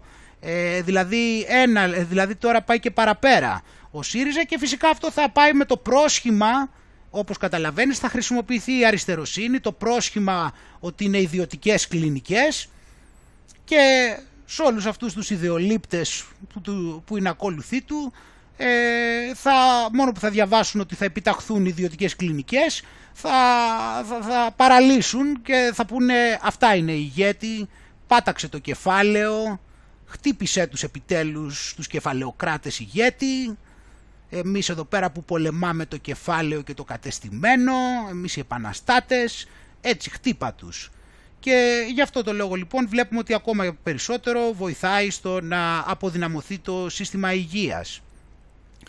Ε, εδώ πέρα να δείξουμε φυσικά ότι οι Γερμανοί επιστήμονες έτσι με αυτό με, το, με τον τόρο που έχει γίνει με τις τρομβώσεις με τα εμβόλια της Άστρα Ζένεκα ανακάλυψαν λέει έτσι ότι ε, προ- ε, ανακάλυψε την αιτία, είναι ένας μικρός αριθμός προσώπων ε, και μπορούν να αντιμετωπίζουν το πρόβλημα θεραπευτικά. Οπότε Ε, δεν, δεν πιστεύω να ξαφνιάζεσαι που είναι ανακουφιστικοί οι Γερμανοί επιστήμονες για το εμβόλιο, δεν, ξε- δεν πιστεύω να σου κάνει εντύπωση, έτσι. Οπότε από τη στιγμή που μας ανακουφίζουν λοιπόν οι ειδικοί, ε, νομίζω ότι μπορεί να νιώθουμε τώρα ασφαλείς, ότι ακόμα και άμα πάθουμε θρόμβωση, ε, ξέρουν αυτοί λοιπόν ε, την πλέον στοχευμένη θεραπεία με πολύ διαδεδομένα φάρμακα ε, που θα χορηγηθεί. Οπότε μην ανησυχείς ε, όταν θα κάνεις το εμβόλιο, ε, αν επειδή αυτό, αυτό κάνει καμιά φορά, αν σου προκαλέσει καμιά θρόμβωση, δεν πειράζει, ε, μην ανησυχείς, το εμβόλιο πάντως εσύ να το κάνεις και μετά ό,τι γίνει αυτά θα σε θεραπεύσουν, δεν υπάρχει πρόβλημα, γιατί εσύ πάνω απ' όλα τώρα πρέπει να κάνεις το εμβόλιο, γιατί κινδυνεύεις. Οπότε τώρα δεν θα ασχοληθούμε τώρα με θρομβώσεις και τέτοιες λεπτομέρειες γιατί υπάρχει θανατηφόρος κίνδυνος, έτσι, μην το ξεχνάμε. Οπότε ε, θα το κανονίσουν. Πάμε τώρα λοιπόν να δούμε κάτι άλλο, εντάξει. Είδαμε ότι αυτό το εμβόλιο, το AstraZeneca, ε, απορρίφθηκε από πολλές χώρες, το σταμάτησαν, όχι ότι δεν θα το ξαναξεκινήσουν λογικά, ε, αλλά για μερικές μέρες. Οπότε επειδή δημιουργήθηκε το πρόβλημα και πολλοί άνθρωποι δεν δέχονται να το κάνουν, όπως καταλάβαμε ε, η Ελλάδα δέχτηκε. Γιατί πρέπει κάπου να πάνε αυτές οι δόσεις. Έτσι. Γι' αυτό και βάλανε την Ελλάδα. Η Αγγλία, εντάξει, η Αγγλία το έφτιαξε αυτή, δεν θα μπορούσε να πει ότι είναι σκάρτο. Μάλιστα βάλανε και τον Τζόνσον την επόμενη μέρα να πάει να κάνει αυτό. Ε, οπότε δεν μπορούσαν οι Άγγλοι. Από εκεί και πέρα οι περισσότερες χώρες το σταμάτησαν ε, και ψάχναν να βρουν σε ποιον θα πετάξουν τις δόσεις και τις δώσανε στην Ελλάδα. Είναι θλιβερό και αυτές τις δόσεις πηγαίνουν ε, καθημερινά άνθρωποι και τις κάνουν. Ε, και αυτό θα σου δείξω πως είναι μια παγκόσμια τακτική τώρα να πάρεις τη γεύση. Δηλαδή κοίτα εδώ, λέει η Αμερική θα δώσει 4 εκατομμύρια δόσεις στο Μεξικό και στον Καναδά. Έτσι. Ε, δηλαδή, θα, δηλαδή οι, οι Ηνωμένες Πολιτείες, δηλαδή η Ευρώπη έκανε το ξεφόρτωμα στην Ελλάδα, οι Ηνωμένες Πολιτείες θα το κάνει στο Μεξικό και τον Καναδά. Στις, ε, στην Αμερική λοιπόν το ξεφόρτωμα των Ηνωμένων Πολιτειών θα γίνει στο Μεξικό και Καναδά. Στην Ευρώπη θα γίνει στην Ελλάδα, ε, στην Αφρική θα γίνει, στη, θα γίνει από την Νότια Αφρική. Από την Νότια Αφρική, θα, που είναι από τις πιο προηγμένες χώρες έτσι, θα, θα δώσει τα εμβόλια στις άλλες αφρικανικές χώρες. Θα τα ξεφορτωθεί δηλαδή η Νότια Αφρική που έχει περισσότερα ως πιο προηγμένη θα τα μοιράσει έτσι στις υπόλοιπες αφρικανικές χώρες. Ε, και κάτι αντίστοιχο βλέπουμε εδώ τώρα αυτό ότι η Κίνα, εδώ είναι για το, αυτό είναι το, είναι το δικό της αυτό το Sinopharm ότι το δόρισε. Στον Νίγηρα του δόρισε 400.000 δόσεις γιατί οι Κινέζοι είναι έτσι ε, και οπότε από το ερχόμενο Σάββατο, 27 Μαρτίου, ο πρόεδρος του Νίγηρα είπε ότι θα ε, μπορέσουν να ξεκινήσουν να εμβολιάζουν τον πληθυσμό. Και τους έδωσαν και άλλα λέει, ε, τους δώσαν και τεστ αντιγόνων και θερμόμετρα υπερήθρων και μέσα ατομικής προστασίας μάσκες, γάντια μιας χρήσης, προστατευτικό αιματισμό, σκούφους, γυαλιά και προσωπίδες προστασίας, διευκρίνησε το Υπουργείο. Καταλάβατε τώρα τι κάνανε και σε αυτή την κακόμοιρη τη χώρα, έτσι. Μην μπερδεύεσαι τώρα με Κίνα, ένα είναι το αφεντικό εντάξει. Δεν έχει καμία διαφορά τίποτα. Χρειάζεται κάποια στιγμή επιτέλους να το συμπεράνουμε αυτό το πράγμα και να μην χάνουμε χρόνο επιτέλους να ασχολούμαστε με τον κάθε λαγό ότι είναι τάχα μου κάτι άλλο. Πάμε να δούμε εδώ τώρα λοιπόν ε, ο τύπος εδώ πέρα παίρνει τηλέφωνο στην τεχνική υποστήριξη της Pfizer. Πάμε να δούμε εδώ πέρα λίγο λοιπόν κάτι. Εντάξει, τα πρώτα είναι ότι παίρνει. Πάμε να δούμε από εδώ τώρα, μην χάνουμε χρόνο. Information such as storage administration. Thank you. We understand that you would like to hear more about our COVID-19 vaccine. Please press 9 to continue. Thank you for calling the Pfizer-BioNTech COVID-19 Vaccine Customer Service Center. This call may be monitored for quality assurance. The Pfizer-BioNTech COVID-19 vaccine has not been approved or licensed by the U.S. FDA, but has been authorized for emergency use to prevent COVID-19 in individuals 16 and older. See conditions of use at www.cvdvaccine.com. If this is a medical emergency, Οπότε έτσι για μία ακόμα φορά αυτό που σου είπα που λένε στην Αγγλία straight from the horse's mouth ε, οι ίδιοι λένε, παραδέχονται έτσι αυτό που ξέρουμε όλοι, απλά ξέρεις δεν το υποτίθεται ότι είναι εγκεκριμένο, έτσι. Το, εμείς νιώθουμε ότι είναι εγκεκριμένο. Αλλά το είδαμε εκεί πέρα, έτσι. Και ξέρουμε για την Ευρώπη ότι η μόνη έγκριση η οποία υπάρχει είναι η έγκριση εκτάκτου ανάγκης από τον Ευρωπαϊκό EMA. Και έχουμε δείξει σε παλαιότερες εκπομπές τι φασαρίες γίνανε για να γίνουν και αυτές ακόμα οι εγκρίσεις. Οπότε μέσα σε όλα αυτά λοιπόν πάμε να δούμε και πώς είναι και το μεγαλύτερο κλίμα. Οπότε εδώ πέρα ο, στην Αγγλία μας λέει η υπηρεσία υγείας, μας λέει ότι οι μάσκες και οι κοινωνικές αποστάσεις μπορεί και να διαρκέσουν χρόνια. Αυτό είναι λοιπόν εδώ πέρα. Βλέπουμε ότι πρέπει να το λάβουμε υπόψη γιατί αυτός ο ιός είναι τρομερός και φοβερός και γι' αυτό λοιπόν ε, θα πρέπει ε, η Dr. Mary Ramsey λέει ότι ε, πολλά, πολύ, πολλά μέτρα για τον κοροϊδοϊό θα πρέπει να, να γίνουν μόνιμα, ε, να, γίνουν να παραμείνουν υποχρεωτικά ώσπου ε, τα άλλα κράτη θα έχουν επιτυχημένα ε, δώσει έτσι, τα, κάνει, κάνει το πρόγραμμα των εμβολιασμών. Οπότε θα πρέπει αναγκαστικά έτσι να συνηθίσουμε σε αυτή την κατάσταση. Οπότε για, για, πολλά, για, τα, για μερικά χρόνια τουλάχιστον ε, σε κάποια μέρη του κόσμου αλλά και σε κάποια που έχουν εμβολιαστεί κιόλας και οι αριθμοί έχουν πάει κάτω τότε όταν δούμε ότι αρχίζουν οι αριθμοί και πηγαίνουν κάτω τότε ίσως να προσπαθήσουμε σιγά σιγά ε, και να αρχίσουμε να πηγαίνουμε σε μια πιο φυσιολογική κατάσταση.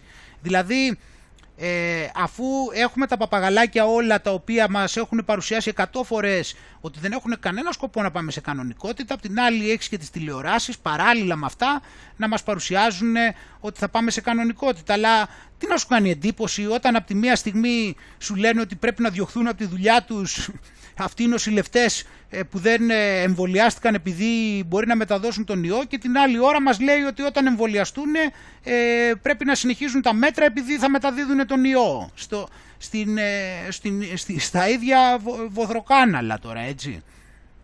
Τι να λέμε τώρα. Ε, οπότε βλέπουμε εδώ και το πλάνο, αλλά ξέρεις μέσα από όλα αυτά θα υπάρχει ένα πλεονέκτημα, έτσι, κερδίζεις και κάτι άμα κάνεις το εμβόλιο, έτσι, το κερδίζεις. Κερδίζεις ότι οι Αυστραλοί, οι οποίοι θα έχουν κάνει εμβόλιο, όταν θα, ε, γυρίζουν πίσω, όταν θα γυρίζουν στην Αυστραλία, αντί να τους πάνε σε μια τύπου φυλακή ξενοδοχείο για καραντίνα, θα τους επιτρέπουν να πάνε φυλακή σπίτι τους. Οπότε, όταν θα κάνεις το εμβόλιο, θα μπορείς να είσαι φυλακή σπίτι και σε όχι κάποια φυλακή του κράτους. Αυτό θα είναι το πλεονέκτημα. Βλέπεις; Δηλαδή, πόσο, είναι, πόσο μεγάλη μπορεί να είναι η φάρσα; Πόσο, μεγάλη, πόσο μεγαλύτερη μπορεί να είναι η φάρσα; Δηλαδή πραγματικά πόσο πιο πολύ μεγάλη μπορεί να είναι η φάρσα σε αυτό; Πόσο πιο μεγάλο μπορεί να είναι το ξεμπρόστιασμα; Σε τι σημείο θα φτάσουν για να μας πείσουν να πάμε να κάνουμε αυτό το μπόλιασμα. Το οποίο κάθε μέρα χειροτερεύει τη θέση τους; Γιατί τώρα τα πράγματα είναι, είπαμε, από τη στιγμή που δεν μπόρεσε ένα χρόνο να παρουσιάσουν τίποτα από άποψη θανάτων και προβλημάτων και πανδημιών, τώρα αναγκαστικά είναι στο σημείο στο οποίο πρέπει να ψωνίσουμε. Δεν είναι στο σημείο το οποίο έχει συνηθίσει να βρίσκεται, να τον παρακαλάμε, να πηγαίνουμε στις αγκάλες του με χαρά και με ικανοποίηση μέσα σε απόγνωση. Τώρα δεν είναι σε αυτό το σημείο και έχει πάθει αυτό το πατατράκ και γι' αυτό κάνουν συνέχεια αυτά τα πράγματα. Πάμε εδώ πέρα να συνεχίσουμε εδώ πέρα έτσι να δούμε τις προκλήσεις. Γιατί εδώ, εδώ λοιπόν τώρα βλέπουμε ότι γεννήθηκε ένα παιδί λέει το οποίο είχε αντισώματα κοροϊδοϊού ε, γιατί η μάνα του όταν ήταν έγκυος έκανε το εμβόλιο. Ενώ είχαν πει βέβαια λέγανε να μην το κάνεις. Έκανε της, της Μοντέρνα. Και το είχε κάνει τρεις εβδομάδες πριν γεννήσει. Οπότε λέει κάνανε έρευνα τώρα ειδικοί και βρήκανε ότι ε, τώρα μπορεί από αυτό ε, υπάρχει περίπτωση αυτό να ε, να μην κινδυνεύει από τον ιό. Έτσι και μπορεί να είναι προστατευμένο. Εντάξει. Ε, και τώρα ε, θέλουν να γίνει peer review, ξέρω εγώ, έτσι τώρα που κάνανε την έρευνα, το μωρό. Εμείς απορούμε αν το μωρό όμως είναι ικανό να τεκνοποιήσει αυτή τη στιγμή. Αυτό είναι που τέτοιο. Ή μήπως, ε, γιατί στην ουσία όταν η μητέρα έχει μεταλλαχθεί, δεν ξέρουμε μετά και το θέμα είναι τι θα γίνει και με το παιδί φυσικά διότι είναι ενδεχόμενο να πάμε σε κάποιο είδους μουλαροποίηση των ανθρώπων αυτή τη στιγμή, έτσι, από τη στιγμή που τους μεταλλάσσουν. Ε, πάμε εδώ πέρα επίσης να δούμε ένα βίντεο, Έτσι, στο πώς ε, είναι το, στο πόσο μακριά μπορούν να φτάσουν. Είναι σκληρό όμως όπως σας βλέπεις.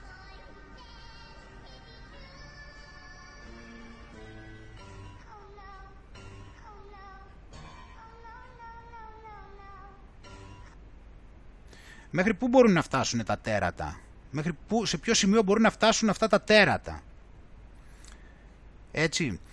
Ε, και να δούμε εδώ πέρα με, τον, ε, με το φαρμακείο του κύριου Λουράντου, να δούμε και λίγο τη συζήτηση προς το τέλος. Ε, πολύ καλά τους είπε και ελπίζω να, ε, θα ήλπιζα να τους τα λένε και άλλοι. Πάμε να δούμε λοιπόν εδώ πέρα το, το σημείο. εσείς έχετε πάρει χρήματα από τους πολίτες μέσω του... Εδώ τώρα τι έχει γίνει έτσι. Εδώ πέρα το, την προηγούμενη μέρα τον πήρανε τηλέφωνο το μεσημέρι και του λένε, τον πήραν τηλέφωνο και του λένε κύριε Λουράντο μπορείτε αύριο το μεσημέρι να έρθετε και να μας δώσετε συνέντευξη. Και αυτός, να, όχι να έρθετε, να έρθουμε και να μας, να, να μας κάνετε δηλώσεις τέλος πάντων, όπως εδώ. Ε, και αυτοί συμφωνούν και πάνε το βράδυ, το ίδιο βράδυ, το μεσημέρι τα συμφωνούν, πάνε το βράδυ και τον βρίζουν στην, εκεί πέρα. Και πάνε μετά, αφού, τον είχαν, αφού πρώτα τον κάλεσαν, μετά πάνε τον βρίζουν και τώρα έχει βγει εδώ πέρα αυτό και του ζητάει το λόγο. Και φυσικά ε, επειδή αυτή δεν υπήρχε περίπτωση να παραδεχτούν ότι κάνανε κάτι, να που καταλήξαμε. Φράσο όταν εσείς έχετε πάρει χρήματα από τους πολίτες μέσω των Εμείς πήραμε χρήματα από τους πολίτες. Δεν πήρανε ψευτοχρήματα τέλος πάντων, αλλά τι δεν πήρανε. Δεν πήραν, αφού όλοι ξέρουν ότι πήραν. Ποια είναι ο, εδώ πέρα, τι, τι τους κάνει να απορούν. Αλλά πάμε να συνεχίσουμε. Γεια σας. Παρακαλώ πολύ, φύγετε αμέσως από ξεφύγει. το φαρμακείο μου. Γιατί Εγώ λυπάμαι για λογαριασμό σας, σας ξέρω πάρα πολλά χρόνια. Εγώ Σας ξέρω πολλά χρόνια και λυπάμαι για αυτά που λέτε. Επειδή ξέρω κι εγώ, δεν είναι θα σας λόγος, πω κάτι. Έχετε δεν είναι εξυπηρετηθεί λόγος προσωπικά από συνδικαλιστή αυτός κύριε φαρμακοποιούς. Λουράντο. Έχετε Είναι λόγος προσωπική- μίσους αυτός που εκφράζεται. Εδώ το άκους, ε, αυ- είναι λόγος μίσους αυτό. Αυτό του το είπαν από το κοντρόλ. Είναι λέξη κλειδί για να πιαστεί, στην, ε, για να πιαστεί στα αυτιά των ε, ακροατών οι οποίοι δεν σκέφτονται. Έτσι να τους κολλήσει αυτή η λέξη. Ότι είναι λόγος μίσους. Άκου πώς το είπε. Λόγος συνδικαλιστή αυτός κύριε Λουράντο. Είναι λόγος μίσους αυτό που Πρώτο εκφράζεται. λέει αυτό. Πάμε. αποδεχτήκατε την πρόσκληση. Και εδώ, πέρα, ε, και εδώ πέρα γιατί αποδεχθήκα την πρόσκληση. Οπότε εδώ πέρα δεν πηγαίνει στη συζήτηση για το αν έκαναν κάτι κακό. Έχει το θράσος και πηγαίνει τη, συζη- την μπάλα στην εξέδρα. Αλλά κοίτα να δεις εδώ πόσο λάθος ήταν αυτό. Και την πρόσκληση που σας απευθύναμε, κύριε Λουράντο, χθες το βράδυ. Άκου την πρόσκληση που σας απευθύναμε χθες το βράδυ. Εγώ σου, σου είπα ότι την, ε, την, ε, την πρόσκληση την απέφθηνε το μεσημέρι. Και είδες εδώ πόσο εύκολο το έχει το ψέμα. Το οποίο της το, πιθανότητα της το είπαν από το control, αν, γιατί δεν την έχω και τόσο, για τόσο δημιουργική σκέψη για να ξέρει σε κατάσταση κρίσης το τι θα πει. Άρα της δώσανε εντολή από το control, αλλά κοίτα πόσο εύκολο το έχει το ψέμα. Και παπαγαλάκι βέβαια, γιατί δεν το έβγαλε το δικό της μυαλό, αλλά κοίτα πόσο εύκολα λέει ψέματα. Σας απευθύναμε, κύριε δεν- Λουράντο, χθες το βράδυ. Το άκουσες χθες το βράδυ; Πότε την απευθύνατε, πότε την Επιμένει πάλι, χθες το βράδυ. απευθύνατε την πρόσκληση. Από το μεσημέρι Κάνετε λάθος χθες. Το είδες που το αλλάζει επειδή επιμένει. Είδες πόσο εύκολο έχει το ψέμα. Κοίτα, κοίτα πώ το έχει το ψέμα. που σας απευθύναμε, κύριε δεν- Λουράντο, χθες το βράδυ. Πότε, πότε την απευθύνατε, βράδυ. πότε την απευθύνατε την πρόσκληση. Από το μεσημέρι Κάνετε λάθος χθες. και λέτε Δεν ψέματα. είπατε ναι. Από το μεσημέρι, όχι το βράδυ. Μετά από αυτά που είπατε εσείς. Από το μεσημέρι και όχι το βράδυ. Να λέτε την αλήθεια στον κόσμο. Είχαμε κλείσει Ο κόσμος ένα χρειάζεται ραντεβού, αλήθεια. Το είδε, ε, το είδες, λοιπόν έχει το ψέμα και κοίτα εδώ πάει και μπροστά. Δηλαδή ενώ, κοίτα θράσος, ε, ενώ έχει πει το ψέμα, πάει και μπροστά και συνεχίζει στην ίδια λογική. Είχαμε κλείσει ένα ραντεβού, κύριε Λουράντο, να έρθουμε να Έχετε μιλήσουμε για τα αλήθεια. τεστ, Πότε; ναι ή Το όχι; μεσημέρι χθες. Χθες το μεσημέρι. Και Το μας μεσημέρι. είπατε να μην Αυτά έρθουμε που επειδή κάνατε το βράδυ. υπόθηκε μια άποψη Αυτά- δηλαδή. Αυτά, ακούτε τι είπα, Εκρίνεστε, αυτά κύριε που κάνατε Λουράντο, το για- βράδυ. Κρίνονται όλοι. Κρίνονται. Καλά το λέει. Κρίνεστε. Και είδαμε, πο- ποιο- είδαμε ποιος έχει εύκολο, πόσο, εύκολο, πόσο εύκολο έχεις εσύ, κυρία μου, το ψέμα. Δηλαδή, Αυτά ντροπή σας, ντροπή σας, ντροπή σας. λοιπόν, Αυτά που δεν κάνατε έχει το νόημα τώρα βράδυ αυτή η Κύριε δεν μου Λουράντο, επιτρέπουν. Γεια σας. Προφανώς δεν θέλετε να ενημερώσετε τους πολίτες και τους πελάτες σας. Αποχωρήστε αμέσως. Θέλετε να εκβρίζεστε. Ευτυχώς που έγινε και αυτό το show για να μπορέσουμε να έχουμε να δείχνουμε ένα βίντεο για να δούμε πόσο εύκολο το έχεις εσύ το ψέμα. Ε, οπότε λοιπόν εδώ τώρα είναι ένα σημαντικό για την ίδρυση της Διεπιστημονικής Ένωσης υπεράσπισης της δημοκρατίας και της βιοειθικής. Ιδρυτική διακήρυξη. Οπότε εδώ πέρα έχουμε ότι ε, είναι, αυτό θα είναι ο σύνδεσμος από κάτω έτσι, ο- ο- το οποίο είναι σημαντικό να διαβαστεί. Ε, μιλάει έτσι για τη βιοειθική, τι αποφάσισαν, έτσι για να ε, πληροφορήσουν το λαό για την αναγκαιότητα ή μη των όποιων μέτρων αποφασίζονται σύμφωνα με τις αρχές της βιοειθικής και της νομιμότητας. Και υπογράφεται από τους ε, ανθρώπους εδώ, έτσι. Ε, Οπότε έχει εδώ και το... Έτσι θέλουν να συμβάλλουν με κάθε τρόπο στη διασφάλιση των ανθρωπίνων δικαιωμάτων, στην τήρηση της νομιμότητας και της διαφάνειας από τα όργανα της διοίκησης, στην έμπρακτη δικαιοσύνη, στη συνοχή του κοινωνικού κράτους δικαίου και στην εξασφάλιση της κοινωνικής ειρήνης και ευημερίας. Έτσι. Ε, γιατί ε, έχει παραγίνει το κακό φίλοι μου, έχει παραγίνει το κακό, αυτοί δεν έχουν σκοπό να να το βάλουν κάτω στο μονόδρομό τους, να τρυπηθούμε όλοι, ανεξαιρέτως, να μην μείνει πίσω κανένας και ε, τα συναφή. Οπότε φίλοι μου βλέπουμε, δηλαδή, ε, βλέπουμε πράγματα τα οποία συνηγορούν πλήρως σε αυτό που λέμε στην αρχή. Δηλαδή άλλα, άλλο ένα στοιχείο το οποίο δείχνει το πόσο πολύ σκοτάδι και μαύρίλα θέλουν να φέρουν. Κοίτα εδώ, Παίζουμε χωρίς να ενοχλούμε. Απαγορεύεται καθ' όλες τις ώρες του 24ωρου το ποδόσφαιρο στις πλατείες και γενικά στους κοινόχρηστους χώρους. Ε, απαγορεύεται η μπάλα, το ποδήλατο. Έχουμε δηλαδή. Ε, παίζουμε χωρίς να ενοχλούμε. Ναι, είναι, είναι πράγματα τα οποία είναι απαγορευμένα, είναι επικίνδυνα. Απαγορεύεται η μπάλα, το ποδήλατο, οι αθλοπαιδείες, τα rollers και τα skateboards επιτρέπονται μόνο τα ηλεκτρονικά. Μόνο ηλεκτρονικά επιτρέπονται και κοινωνικά δίκτυα και facebook, ε, instagram ε, και τηλεόραση. Μόνο αυτά επιτρέπονται. Ηλεκτρονικά παιχνίδια, instagram ε, και τηλεόραση. Αυτά έτσι πρέπει να παίζεις μόνο. Δεν υπάρχει άλλος τρόπος. Είναι ακόμα ένα δείγμα φίλοι μου το ότι αυτοί οι άνθρωποι, αυτοί οι τύποι δεν έχουν καμία σχέση έτσι με τη ζωή, δεν έχουν καμία σχέση με το Θεό, ε, είναι η λύπη, η μελαγχο... είναι ο θάνατος, είναι το, η μαυρίλα η ίδια, η απεσιοδοξία, η καταστροφή, ο κίνδυνος, ο φόβος, ε, ο θυμός, η αντιπαράθεση, ο διαχωρισμός.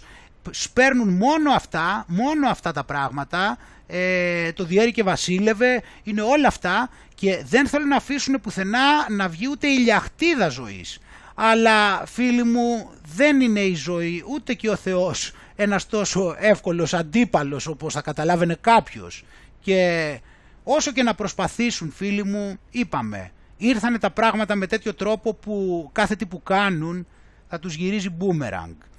Εμείς παράλληλα βέβαια δυστυχώς ε, βλέπουμε ότι κάνουν προσπάθειες με κάθε, ε, γίνεται το οτιδήποτε στην Ελλάδα αυτή τη στιγμή Γίνεται το οτιδήποτε, είναι, είναι εκπληκτικό αυτό που γίνεται.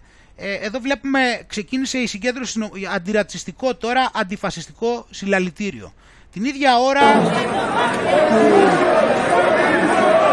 την ίδια ώρα που στην Ελλάδα για τις μάσκες και όλα αυτά δεν μαζεύονται ούτε μια χούφτα άνθρωποι, κοιτάξτε εδώ τι γίνεται.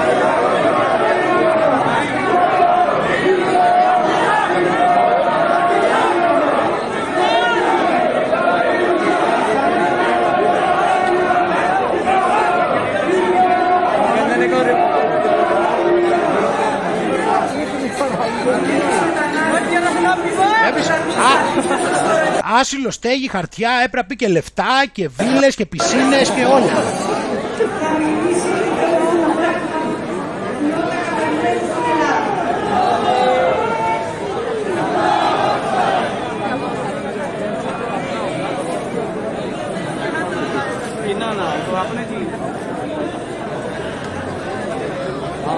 Άσυλο, άσυλο, στέγη, χαρτιά, πισίνες, γκόμενες, ε, χαβιάρι τώρα.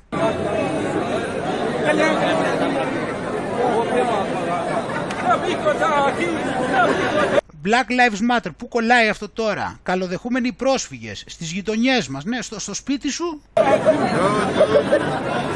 Καλοδεχούμενοι και ποιος, είσαι, και ποιος είσαι εσύ; Και ποιος είναι αυτός ο οποίος λέει ότι είναι καλοδεχούμενοι πού; Πού είναι, τι είναι, τι είναι δε, τσιφλίκι του είναι; Τι, τι είναι οι καλοδεχούμενοι δηλαδή, τι είναι το τσιφλίκι του; Δηλαδή και τους καλοδέχεται κιόλας. Κοίτα έχουν γίνει και μεγαλογεοκτήμονες ξαφνικά.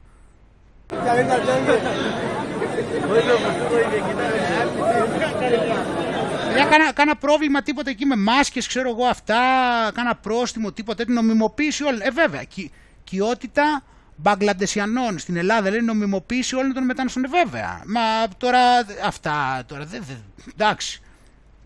νομιμοποίηση όλων των μεταναστών και παρανομοποίηση όλων των ε, Ελλήνων. Εδώ βλέπουμε έτσι, εδώ και τη σέλιδα, αυτά, ε, με αυτά πρόστιμα, ξέρω εγώ, αυτά συγκεντρώσεις, όλα αυτά, ξέρω εγώ.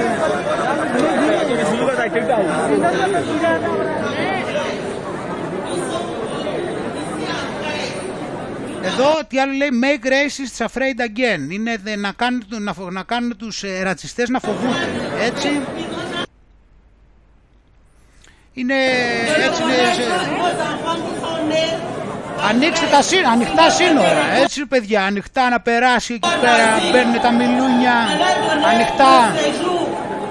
Παγκόσμια μέρα κατά του φασισμού και του ρατσισμού. Έτσι, έτσι πρέπει να πολεμάς το φασισμό. Αυτή τη στιγμή νομίζω ότι είναι πλήρως αφοσιωμένοι και χτυπούν στην καρδιά του φασισμού με αυτόν τον τρόπο. Πραγματικά, δηλαδή, ε, μάχονται το φασισμό πάρα πάρα πάρα πολύ αυτό είναι το ξεχωριστό με αυτούς, το πώς μάχονται τον ολοκληρωτισμό και τον φασισμό. Αυτό είναι το, το πιο ενδιαφέρον με όλους αυτούς. Η μάχη τους κατά του φασισμού. Σκληροί μαχητές. Στη σημερινή μας Οπ, κοίτα εδώ. Asylum School Doctor Vaccine. Κοίτα εδώ τι ζητάνε. Άσυλο, σχολείο, γιατρό, εμβόλιο. Καλά, αυτούς θα τους ξετινάξουν στα εμβόλια. Αν δεν τους έχουν ξετινάξει ήδη, έτσι είναι σίγουρο. Τι δεν λες, τι ζητάνε. Καλά, αυτούς θα τους κάνουν με τα εμβόλια. Η συγκέντρωση καλεί το Σωματείο Ελλήνων Ηθοποιών και η Πανελλήνια Ομοσπονδία Θεάμα. Οι εργάτες και οι εργάτε της τέχνης διαδηλώνουν τόσο καιρό και απαιτούν δικαιοσύνη για τα θύματα των λιγδάλτων, των εκπλαστών της κυβέρνησης και διεκδικούν συλλογικές συμβάσεις εργασίας. Το λόγο έχει ο Βασίλης Κουκαλάνης. Ένα και μοναδικό μέτωπο, στο αντιρατσιστικό και αντιφασιστικό μέτωπο. Όλες οι κατηγορίες... Αυτό, αυτό είναι, μα πώς μάχονται το φασισμό, αυτό είναι που, αυτό είναι που ε, με εκπλήσει, δηλαδή ειδικά το φασισμό. Επαγγελματικές βρίσκονται... Έχει φορέσει τη μάσκα και μάχεται το φασισμό και, θα, και τους λέει πώς θα πάνε να κάνουν και εμβόλια. Και αυτά ε, είναι ο τρόπος να μάχονται το φασισμό μεταξύ άλλων. Εδώ σήμερα όλα τα σωματεία που διεκδικούν τις τελευταίους μήνες, δημόσια δωρεάν υγεία, δημόσια δωρεάν παιδεία, όλα αυτά τα πράγματα που αυτή η κυβέρνηση... Α, ανοίξτε, ανοίξτε τα σύνορα της πόλης, βάλτε όλοι εκεί. Φίλους τους, ε, βρίσκονται σήμερα εδώ πέρα σε πρώτο ε, πλάνο και μάλιστα στη δεκάτη. Καλά πάμε, εντάξει. Μητσοτάκης λέει φερμέσλες κάμπς. Ότι ο Μητσοτάκης να ανοίξει τα, να ανοίξει τα κάμπς. Οπότε έτσι βλέπουμε την Ελλάδα να βρίσκεται σε, σε ένα γενικότερο χάος, ξέρω εγώ. Ε, και παράλληλα τι, ε, μας κάνουν και πλάκα προφανώς, εντάξει. Οπότε εδώ πέρα μας λέει, το έχουν ονομάσει αυτά, ε, αυτά τα που δίνουν, έτσι, αυτά που δίνουν τα, ε, που βοηθούν, όπως όλες τις χώρες, έτσι, αυτά τα επιδόματα που δίνουν, το ονομάζουν ε, επιστρεπτέα προκαταβολή. Η επιστρεπτέα προκαταβολή 7, δηλαδή αυτή είναι η ονομασία, επιστρεπτέα προκαταβολή, δηλαδή προφανώς είναι μια προκαταβολή η οποία θα πρέπει φαντάζομαι να επιστραφεί σε περίπτωση τι άλλο, μη εμβολιασμού. Δηλαδή αυτή είναι ονομασία δηλαδή ότι δηλαδή στο δίνουνε μεν είναι μια προκαταβολή αλλά αυτή θα πρέπει να επιστραφεί κάποια στιγμή από ό,τι φαίνεται. Ε, εκτός και αν ε, μας κάνουν τη χάρη να μας τα χαρίσουν και να μην τα επιστρέψουμε άμα εμβολιαστούμε. Δεν μπορώ να καταλάβω λοιπόν τι, τι είναι αυτό το όνομα και προσπαθώ, προσπαθείς να δεις δηλαδή άκου τι όνομα πήγανε και βάλανε. Να το λένε δηλαδή επιστρεπτέα προκαταβολή. Τώρα το ζήτημα είναι λοιπόν ότι πάλι να ξέρουμε έτσι ότι το πρόβλημα, ένα μεγάλο θέμα είναι με την οικονομία, δηλαδή ε, ένας άλλος τρόπος, ο, ο σημαντικότερος ίσως που πάντα χρησιμοποιείται βέβαια, ε, είναι να στύψουν τους ανθρώπους. Άμα στύψουν τους ανθρώπους και τους φέρουν σε πολύ δύσκολη κατάσταση, ε, μετά θα, ενδεχομένως θα μπορούν και κάτι να τους προσφέρουν, έτσι, ούτως ώστε να δεχτούν να ακολουθήσουν την ατζέντα. Εδώ λοιπόν βλέπουμε ότι παράλληλα ε, η, η, η, ανεξάρτητη αρχή δημοσίων εσόδων, έτσι, η ανεξάρτητη αρχή δημοσίων εσόδων, ξέρεις ποιο, που είναι, πόσο σημαντικό κομμάτι είναι αυτό, Έτσι, πόσο σημαντική αρχή είναι για τον μαύρο αυτή. Γιατί αυτή είναι που κάνει τον έλεγχο του χρήματος στην Ελλάδα. Έτσι. Ε, είναι αυτή που είναι υπεύθυνη για το χρήμα που είναι το βασικό του, είπαμε, όπλο. Έτσι. Οπότε η Ανεξάρτητη Αρχή Δημοσίων Εσόδων ε, θα κάνει σειρά ελέγχων προκειμένου να ενισχύσει τα δημόσια έσοδα. Επειδή τώρα είμαστε και υπάρχει και πολύ χρήμα στην αγορά ε, και πάνω στο πολύ χρήμα, ξέρεις, μπορεί κάποιοι να τους έπιασε απληστία και να θέλανε και να, να κλέψουν το κράτος και να μην αφήσουν αυτά τα χρήματα να χρησιμοποιηθούν για να αντιμετωπίσουμε τον ιό αυτή τη δύσκολη εποχή με αποτέλεσμα να πρέπει η ανεξάρτητη αρχή δημοσίων εσόδων ε, να πρέπει να κάνει τους ελέγχους ε, και να μπορέσει να συγκεντρώσει χρήματα για να αντιμετωπίσουμε τον ιό. Οπότε εδώ πέρα βλέπουμε ότι ε, έτσι θα είναι ένας ακόμα μοχλός πίεσης πέρα από όλα αυτά που έχει τραβήξει η οικονομία. Εντάξει. Και όπως σου είπα, πιθανότατα αυτό θα, αν χρειαστεί θα χρησιμοποιηθεί όπως είπαμε γιατί αν φτάσουν τους ανθρώπους σε ένα σημείο στο οποίο ε, δεν έχουν να φάνε και είναι σε μια δύσκολη κατάσταση άμα μετά τους τάξουν τι, αυτό που ήδη έχει ξεκινήσει έτσι αν τους τάξουν αυτό, κοίτα εδώ πέρα τι είναι αυτό, Start Unconditional Basic Incomes throughout the EU.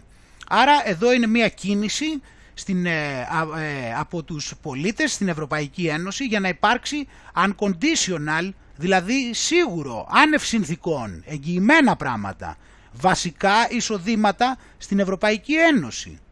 Εντάξει, Οπότε εδώ βλέπουμε ότι αυτά τα στανταρισμένα, εγγυημένα, σιγουρα, σιγουραρισμένα βασικά εισοδήματα έτσι, ε, ετοιμάζονται στην Ευρωπαϊκή Ένωση και αυτά θα είναι ενδεχομένως, πιθανότατα θα είναι ένας τρόπος ούτως ώστε να μπορεί να σε κρατάει.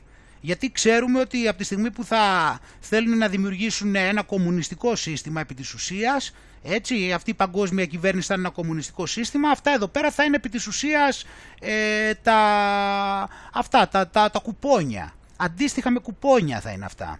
Αυτά λοιπόν θα είναι ο τρόπος που θα δίνουν τα κουπόνια για να πηγαίνουμε στο φούρνο να, παίρνουμε ψωμί, να μας φέρουν το ψωμί delivery τα ρομπότ και θα έχουμε πρόσβαση σε ψωμί και τα υπόλοιπα που είπαμε, έτσι καμιά ελίτσα με το καλό και όλα αυτά.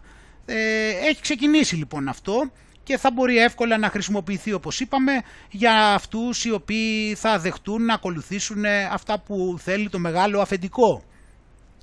Να περιμένουμε λοιπόν, είμαστε εδώ προετοιμασμένοι τώρα που πιεζόμαστε ότι κάποιοι καλοί εργάζονται για εμάς. Δεν χρειάζεται να ανησυχούμε. Είναι όλα προετοιμασμένα.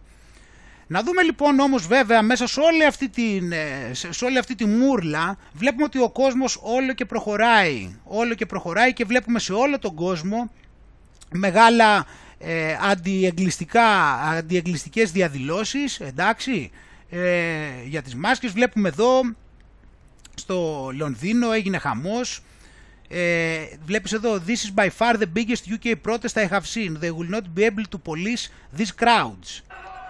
Κοίτα κόσμο εδώ στο Λονδίνο. Φίλοι μου, είναι σε πολύ δύσκολη θέση. Έχει έρθει το αφεντικό σε πολύ δύσκολη θέση.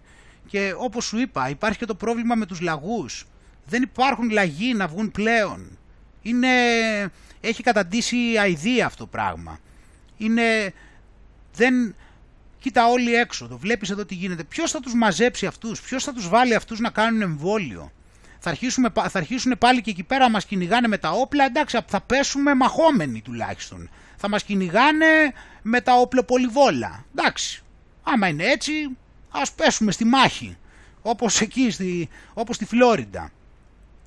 Ε, βλέπουμε πολλά λοιπόν, βλέπουμε ε, εδώ, στο, εδώ πάλι στην Αγγλία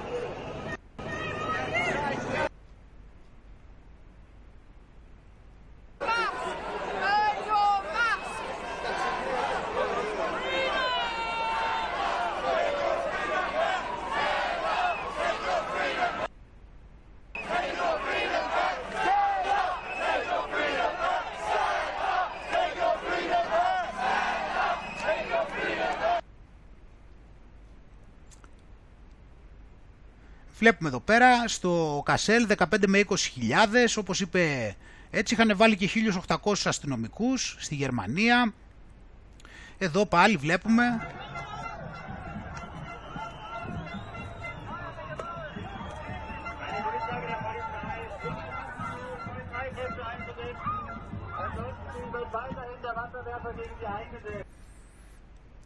Έτσι, είναι ε, παντού όλο και εξαπλώνεται δηλαδή όλο αυτό το πράγμα.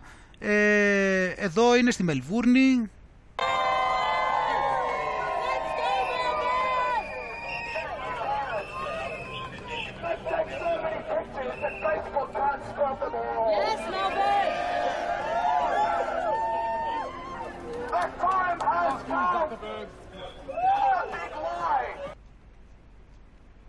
Εδώ Ολλανδία.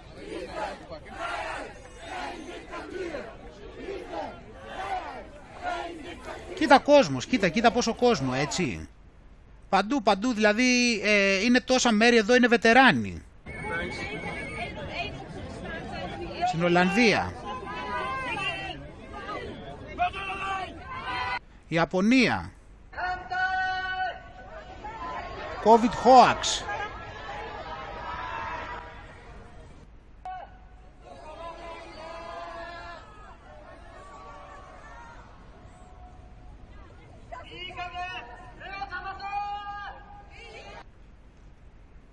viene.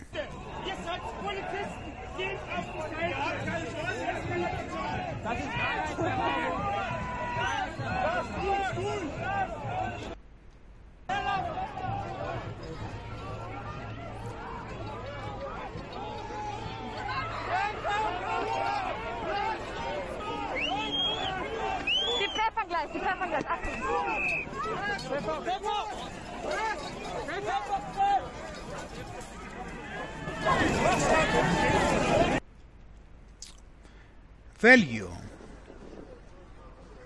Κοίτα, κοίτα πίσω, κοίτα πίσω, κοίτα κόσμο πίσω.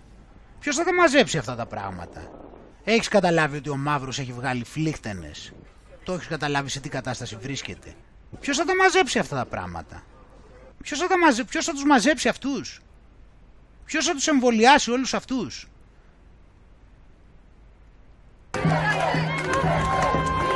Βέλγιο. Πάμε. Κοίτα εδώ.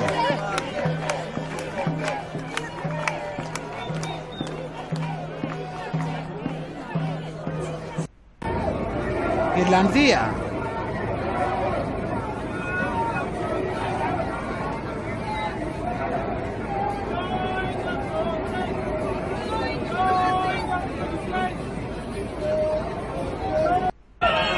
Thousands of protesters coming up Park Lane. And now the police look like they're about to go in and stop the Εδώ protest. βλέπουμε έτσι είναι, εκεί ήταν δίπλα από το, εκεί ήταν δίπλα από το Hyde Park, στο Mark Larch, εδώ Καναδάς. Κοίτα εδώ. Ολλανδία.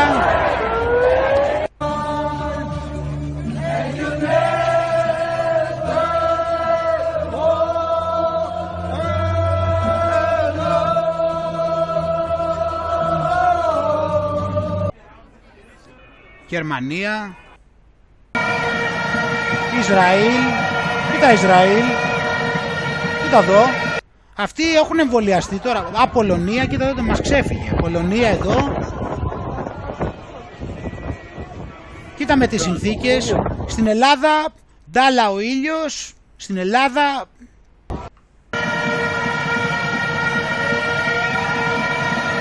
Ισραήλ εδώ, όλοι αυτοί εμβολιασμένοι υποθέτω, έτσι. Παιδιά αυτά, εδώ πέρα αυτά πράγματα δεν, τα- δεν υπάρχουν στη συνείδηση του, με- του μέσου μασκοφόρου. Δεν τα ξέρουν αυτά ότι υπάρχουν αυτά.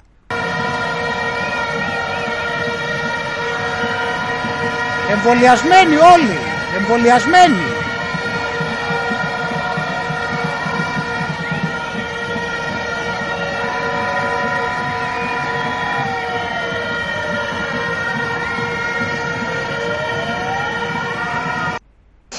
Ιταλία.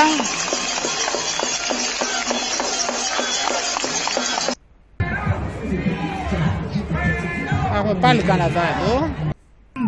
το Ρουμανία. Ας πάμε στο Λονδρί,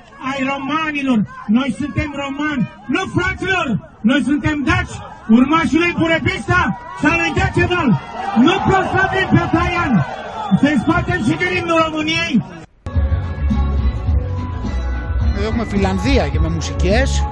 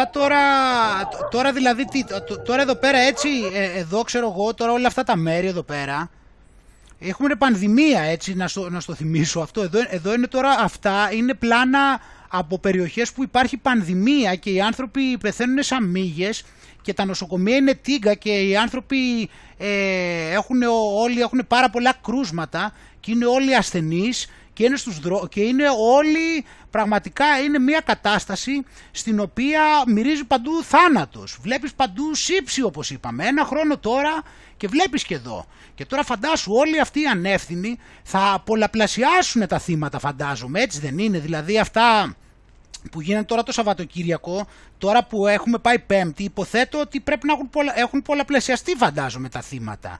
Γιατί είπανε ότι όταν γίνονται συγκεντρώσεις λένε ότι ο ιός πολλαπλασιάζεται, εκεί μεταδίδεται πολύ. Άρα εδώ σε αυτές τις μεγάλες συγκεντρώσεις τώρα, φαντάζομαι όλες αυτές τις χώρες πρέπει να γίνεται το χαμός από θύματα, πρέπει να έχει πάρα πολλούς νεκρούς. Δηλαδή μετά από αυτά πολλαπλασιάστηκαν. Μπορεί να διπλασιάστηκαν, να τριπλασιάστηκαν, γιατί έτσι είπαν οι ειδικοί, ότι όταν ε, κάνουν συγκεντρώσεις μεταδίδεται πάρα πολύ ο ιός. Έτσι. Οπότε αυτό να το ξέρουμε. Είναι σίγουρο ότι κάτι τέτοιο έχει γίνει, απλώς μάλλον δεν έχουμε ενημερωθεί. Οπότε φίλοι μου, θα έλεγα τουλάχιστον εγώ όπως αισθάνομαι, η φύση σφίζει, η άνοιξη ξεκινάει, την αισθάνομαι μέχρι και εδώ στο νησί της Αγγλίας, της Μεγάλης Βρετανίας που είναι παραδοσιακά δροσερά. Ε, ο θάνατος δεν μπορεί να βρίσκεται πουθενά αλλού παρά μόνο στις τηλεοράσεις έτσι και σε οποιοδήποτε ραδιοφωνάκι ε, του μαύρου το οποίο προωθεί την κατάσταση που όπως είπαμε θα ήθελε τουλάχιστον μήπως και καταφέρει να μας πείσει με κάποιο τρόπο. Το θέμα είναι λοιπόν ότι όπως ξέρουμε το marketing στην ουσία τι είναι; Είναι η δημιουργία νέων αναγκών. Από εκεί δηλαδή που ζεις με κάποιο τρόπο και έχεις συνηθίσει κάποια πράγματα ε, αυτοί βρίσκουν ε, τις μεθόδους ε, να σε πείσουν ότι ε, έχεις και κάποια άλλη ανάγκη οπότε ε, είναι καλή ιδέα να αγοράσεις. Ποιανού είναι όμως φίλοι μου η ελευθερία, ποιανού είναι η ελεύθερη βούληση, σε ποιον θα λέγαμε ανήκει ή καλύτερα ποιος μας την έδωσε; Ένας και μόνο, ο Θεός. Αυτοί λοιπόν, όλοι αυτοί οι άλλοι, αυτά εκεί τα καλικατζαράκια, τα οποία προσπαθούν να μας τη στερήσουν, δεν έχουν καθόλου αυτή τη δικαιοδοσία. Και αυτή τη στιγμή όπως είπαμε είναι η ιδανική ευκαιρία για τους ανθρώπους να μπορέσουν και να απελευθερωθούν. Να απελευθερωθούμε λοιπόν από τι; Να απελευθερωθούμε από δύο εχθρούς οι οποίοι σχετίζονται μεταξύ τους. Ο ένας εχθρός είναι ο έξω εχθρός. Ο έξω εχθρός λοιπόν είναι αυτός τον οποίο τον ονομάζουμε μαύρο, ο οποίος δρά με, ένα, δρά με τη χρήση του χρήματος, με το οποίο εξαγοράζει κάθε εξουσία επειδή το χρήμα μπορεί να το παράγει εκ του μηδενός και ταυτόχρονα να δημιουργήσει οποιονδήποτε και να προωθήσει όποιον θέλει σε όποια θέλει. Οπότε σε όποια θέση αξίας θέλει. Και αυτό στην ουσία αυτό που κάνουμε εμείς είναι ότι σαν να καθόμαστε μπροστά από μία οθόνη μας εμφανίζει αυτός ε, κατά το δοκούν ό,τι θέλει και ποντάρει στο ότι εμείς θα τσιμπήσουμε και θα ψωνίσουμε. Αλλά όλα είναι δολώματά του αρκεί να ξέρει κάποιος να τα εντοπίζει. Και σήμερα που όλοι αυτοί που παίζανε τον ρόλο των δολωμάτων έχουν αποδείξει ότι υπηρετούν αυτόν είναι μια ιδανική ευκαιρία για τους ανθρώπους να απαγκιστρωθούν από τη γενικότερη νοοτροπία των σωτήρων και αυτών που ε, στα κρυφά εργάζονται για το καλό του για να τον σώσουν και οποιαδήποτε άλλη ιδέα. Οπότε λοιπόν όταν αντιλαμβανόμαστε αυτό ε, είναι ένα πρώτο βήμα ούτως ώστε να ξέρουμε με ποιο τρόπο προσπαθεί το σύστημα ε, να ε, ασκεί την εξουσία του. Αυτό όμως δεν τελειώνει γιατί αυτό όλο σχετίζεται με το γεγονός ότι ε, μας εκπαιδεύει όλη αυτή η διαδικασία με έναν τρόπο να είμαστε κι εμείς αλλιώς σαν άνθρωποι. Άρα επί της ουσίας υπάρχει και ένας άλλος εσωτερικός μέσα εχθρός, να το πούμε έτσι. Και ο μέσα εχθρός έχει να κάνει με την ικανότητά μας εμείς για να τον αντιμετωπίσουμε επί της ουσίας έχει να κάνει με την αντίληψη τη δική μας στο πόσο καθαροί είμαστε μέσα μας, στο πόσο δηλαδή ε, σωστά φερόμαστε βάσει του Λόγου του Θεού, στο πόσο δεν έχουμε εγωισμούς, στο πόσο δείχνουμε συμπόνια, στο πόσο αγαπάμε, στο πόσο είμαστε δίκαιοι και στο πόσο προσπαθούμε να εξελίξουμε και την νόησή μας.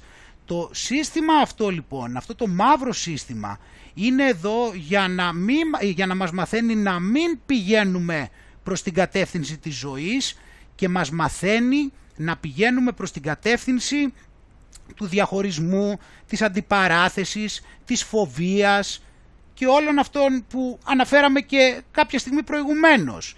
Και για να μπορέσουμε εμείς λοιπόν να αμυνθούμε σε αυτή την επίθεση στην προσωπικότητά μας να το πεις, στο είναι μας να το πεις. Θα πρέπει να έχουμε και εμείς καλή γνώση του εαυτού μας και η καλή γνώση του εαυτού μας βασίζεται στην, ε, στην προσπάθεια, στην πρόθεσή μας να κοιτάξουμε μέσα μας και να αντιληφθούμε τι, μπορεί μέχρι, τι μέχρι τώρα κάναμε λάθος, που παρασυρθήκαμε ε, για εμένα υπάρχει, υπάρχουν και δύο τρόποι να βρεις που πάνω κάτω, ναι, δηλαδή με δύο απλά ερωτήματα αν θέσεις τον εαυτό σου, μπορείς να αρχίσεις να βλέπεις σε ποια κατεύθυνση βρίσκεσαι. Δηλαδή, αν ε, ψάξεις την πρόθεσή σου και πίσω από αυτό που κάνεις, ψάξεις και δεις το έκανα για, ε, και σκέφτεσαι δύο πράγματα. Σκέφτεσαι το έκανα για να εξυψωθώ κάπως απέναντι στους άλλους και το δεύτερο ερώτημα, το έκανα επειδή φοβόμουν κάτι. Αν αυτά τα δύο ερωτήματα είναι αρνητικά, τότε είναι πολύ πιθανόν η πρόθεση να ήταν ε, καθαρή. Αλλά αυτό πρέπει να το κοιτάει κάποιος με ειλικρίνεια μέσα του για να μπορεί να διακρίνει τις προθέσεις του. Γιατί το πιο σημαντικό από όλα είναι οι προθέσεις. Γιατί οι πράξεις μπορεί κάποιες φορές να μην είναι σωστές γιατί δεν είμαστε σοφοί και τέλειοι. Κάποια φορά μπορεί να, κάνουμε, να έχουμε κάποια λάθος κρίση. Ή επίσης μπορεί να, ε, αυτό που θα κάνουμε μπορεί να έχει κάποια διαφορετικά αποτελέσματα από αυτό που θα περιμέναμε. Και πάλι μπορεί να συμβεί αυτό γιατί είπαμε δεν τα γνωρίζουμε όλα. Όμως υπάρχει ένα πράγμα το οποίο μπορούμε να το γνωρίζουμε πλήρως και είναι οι προθέσεις.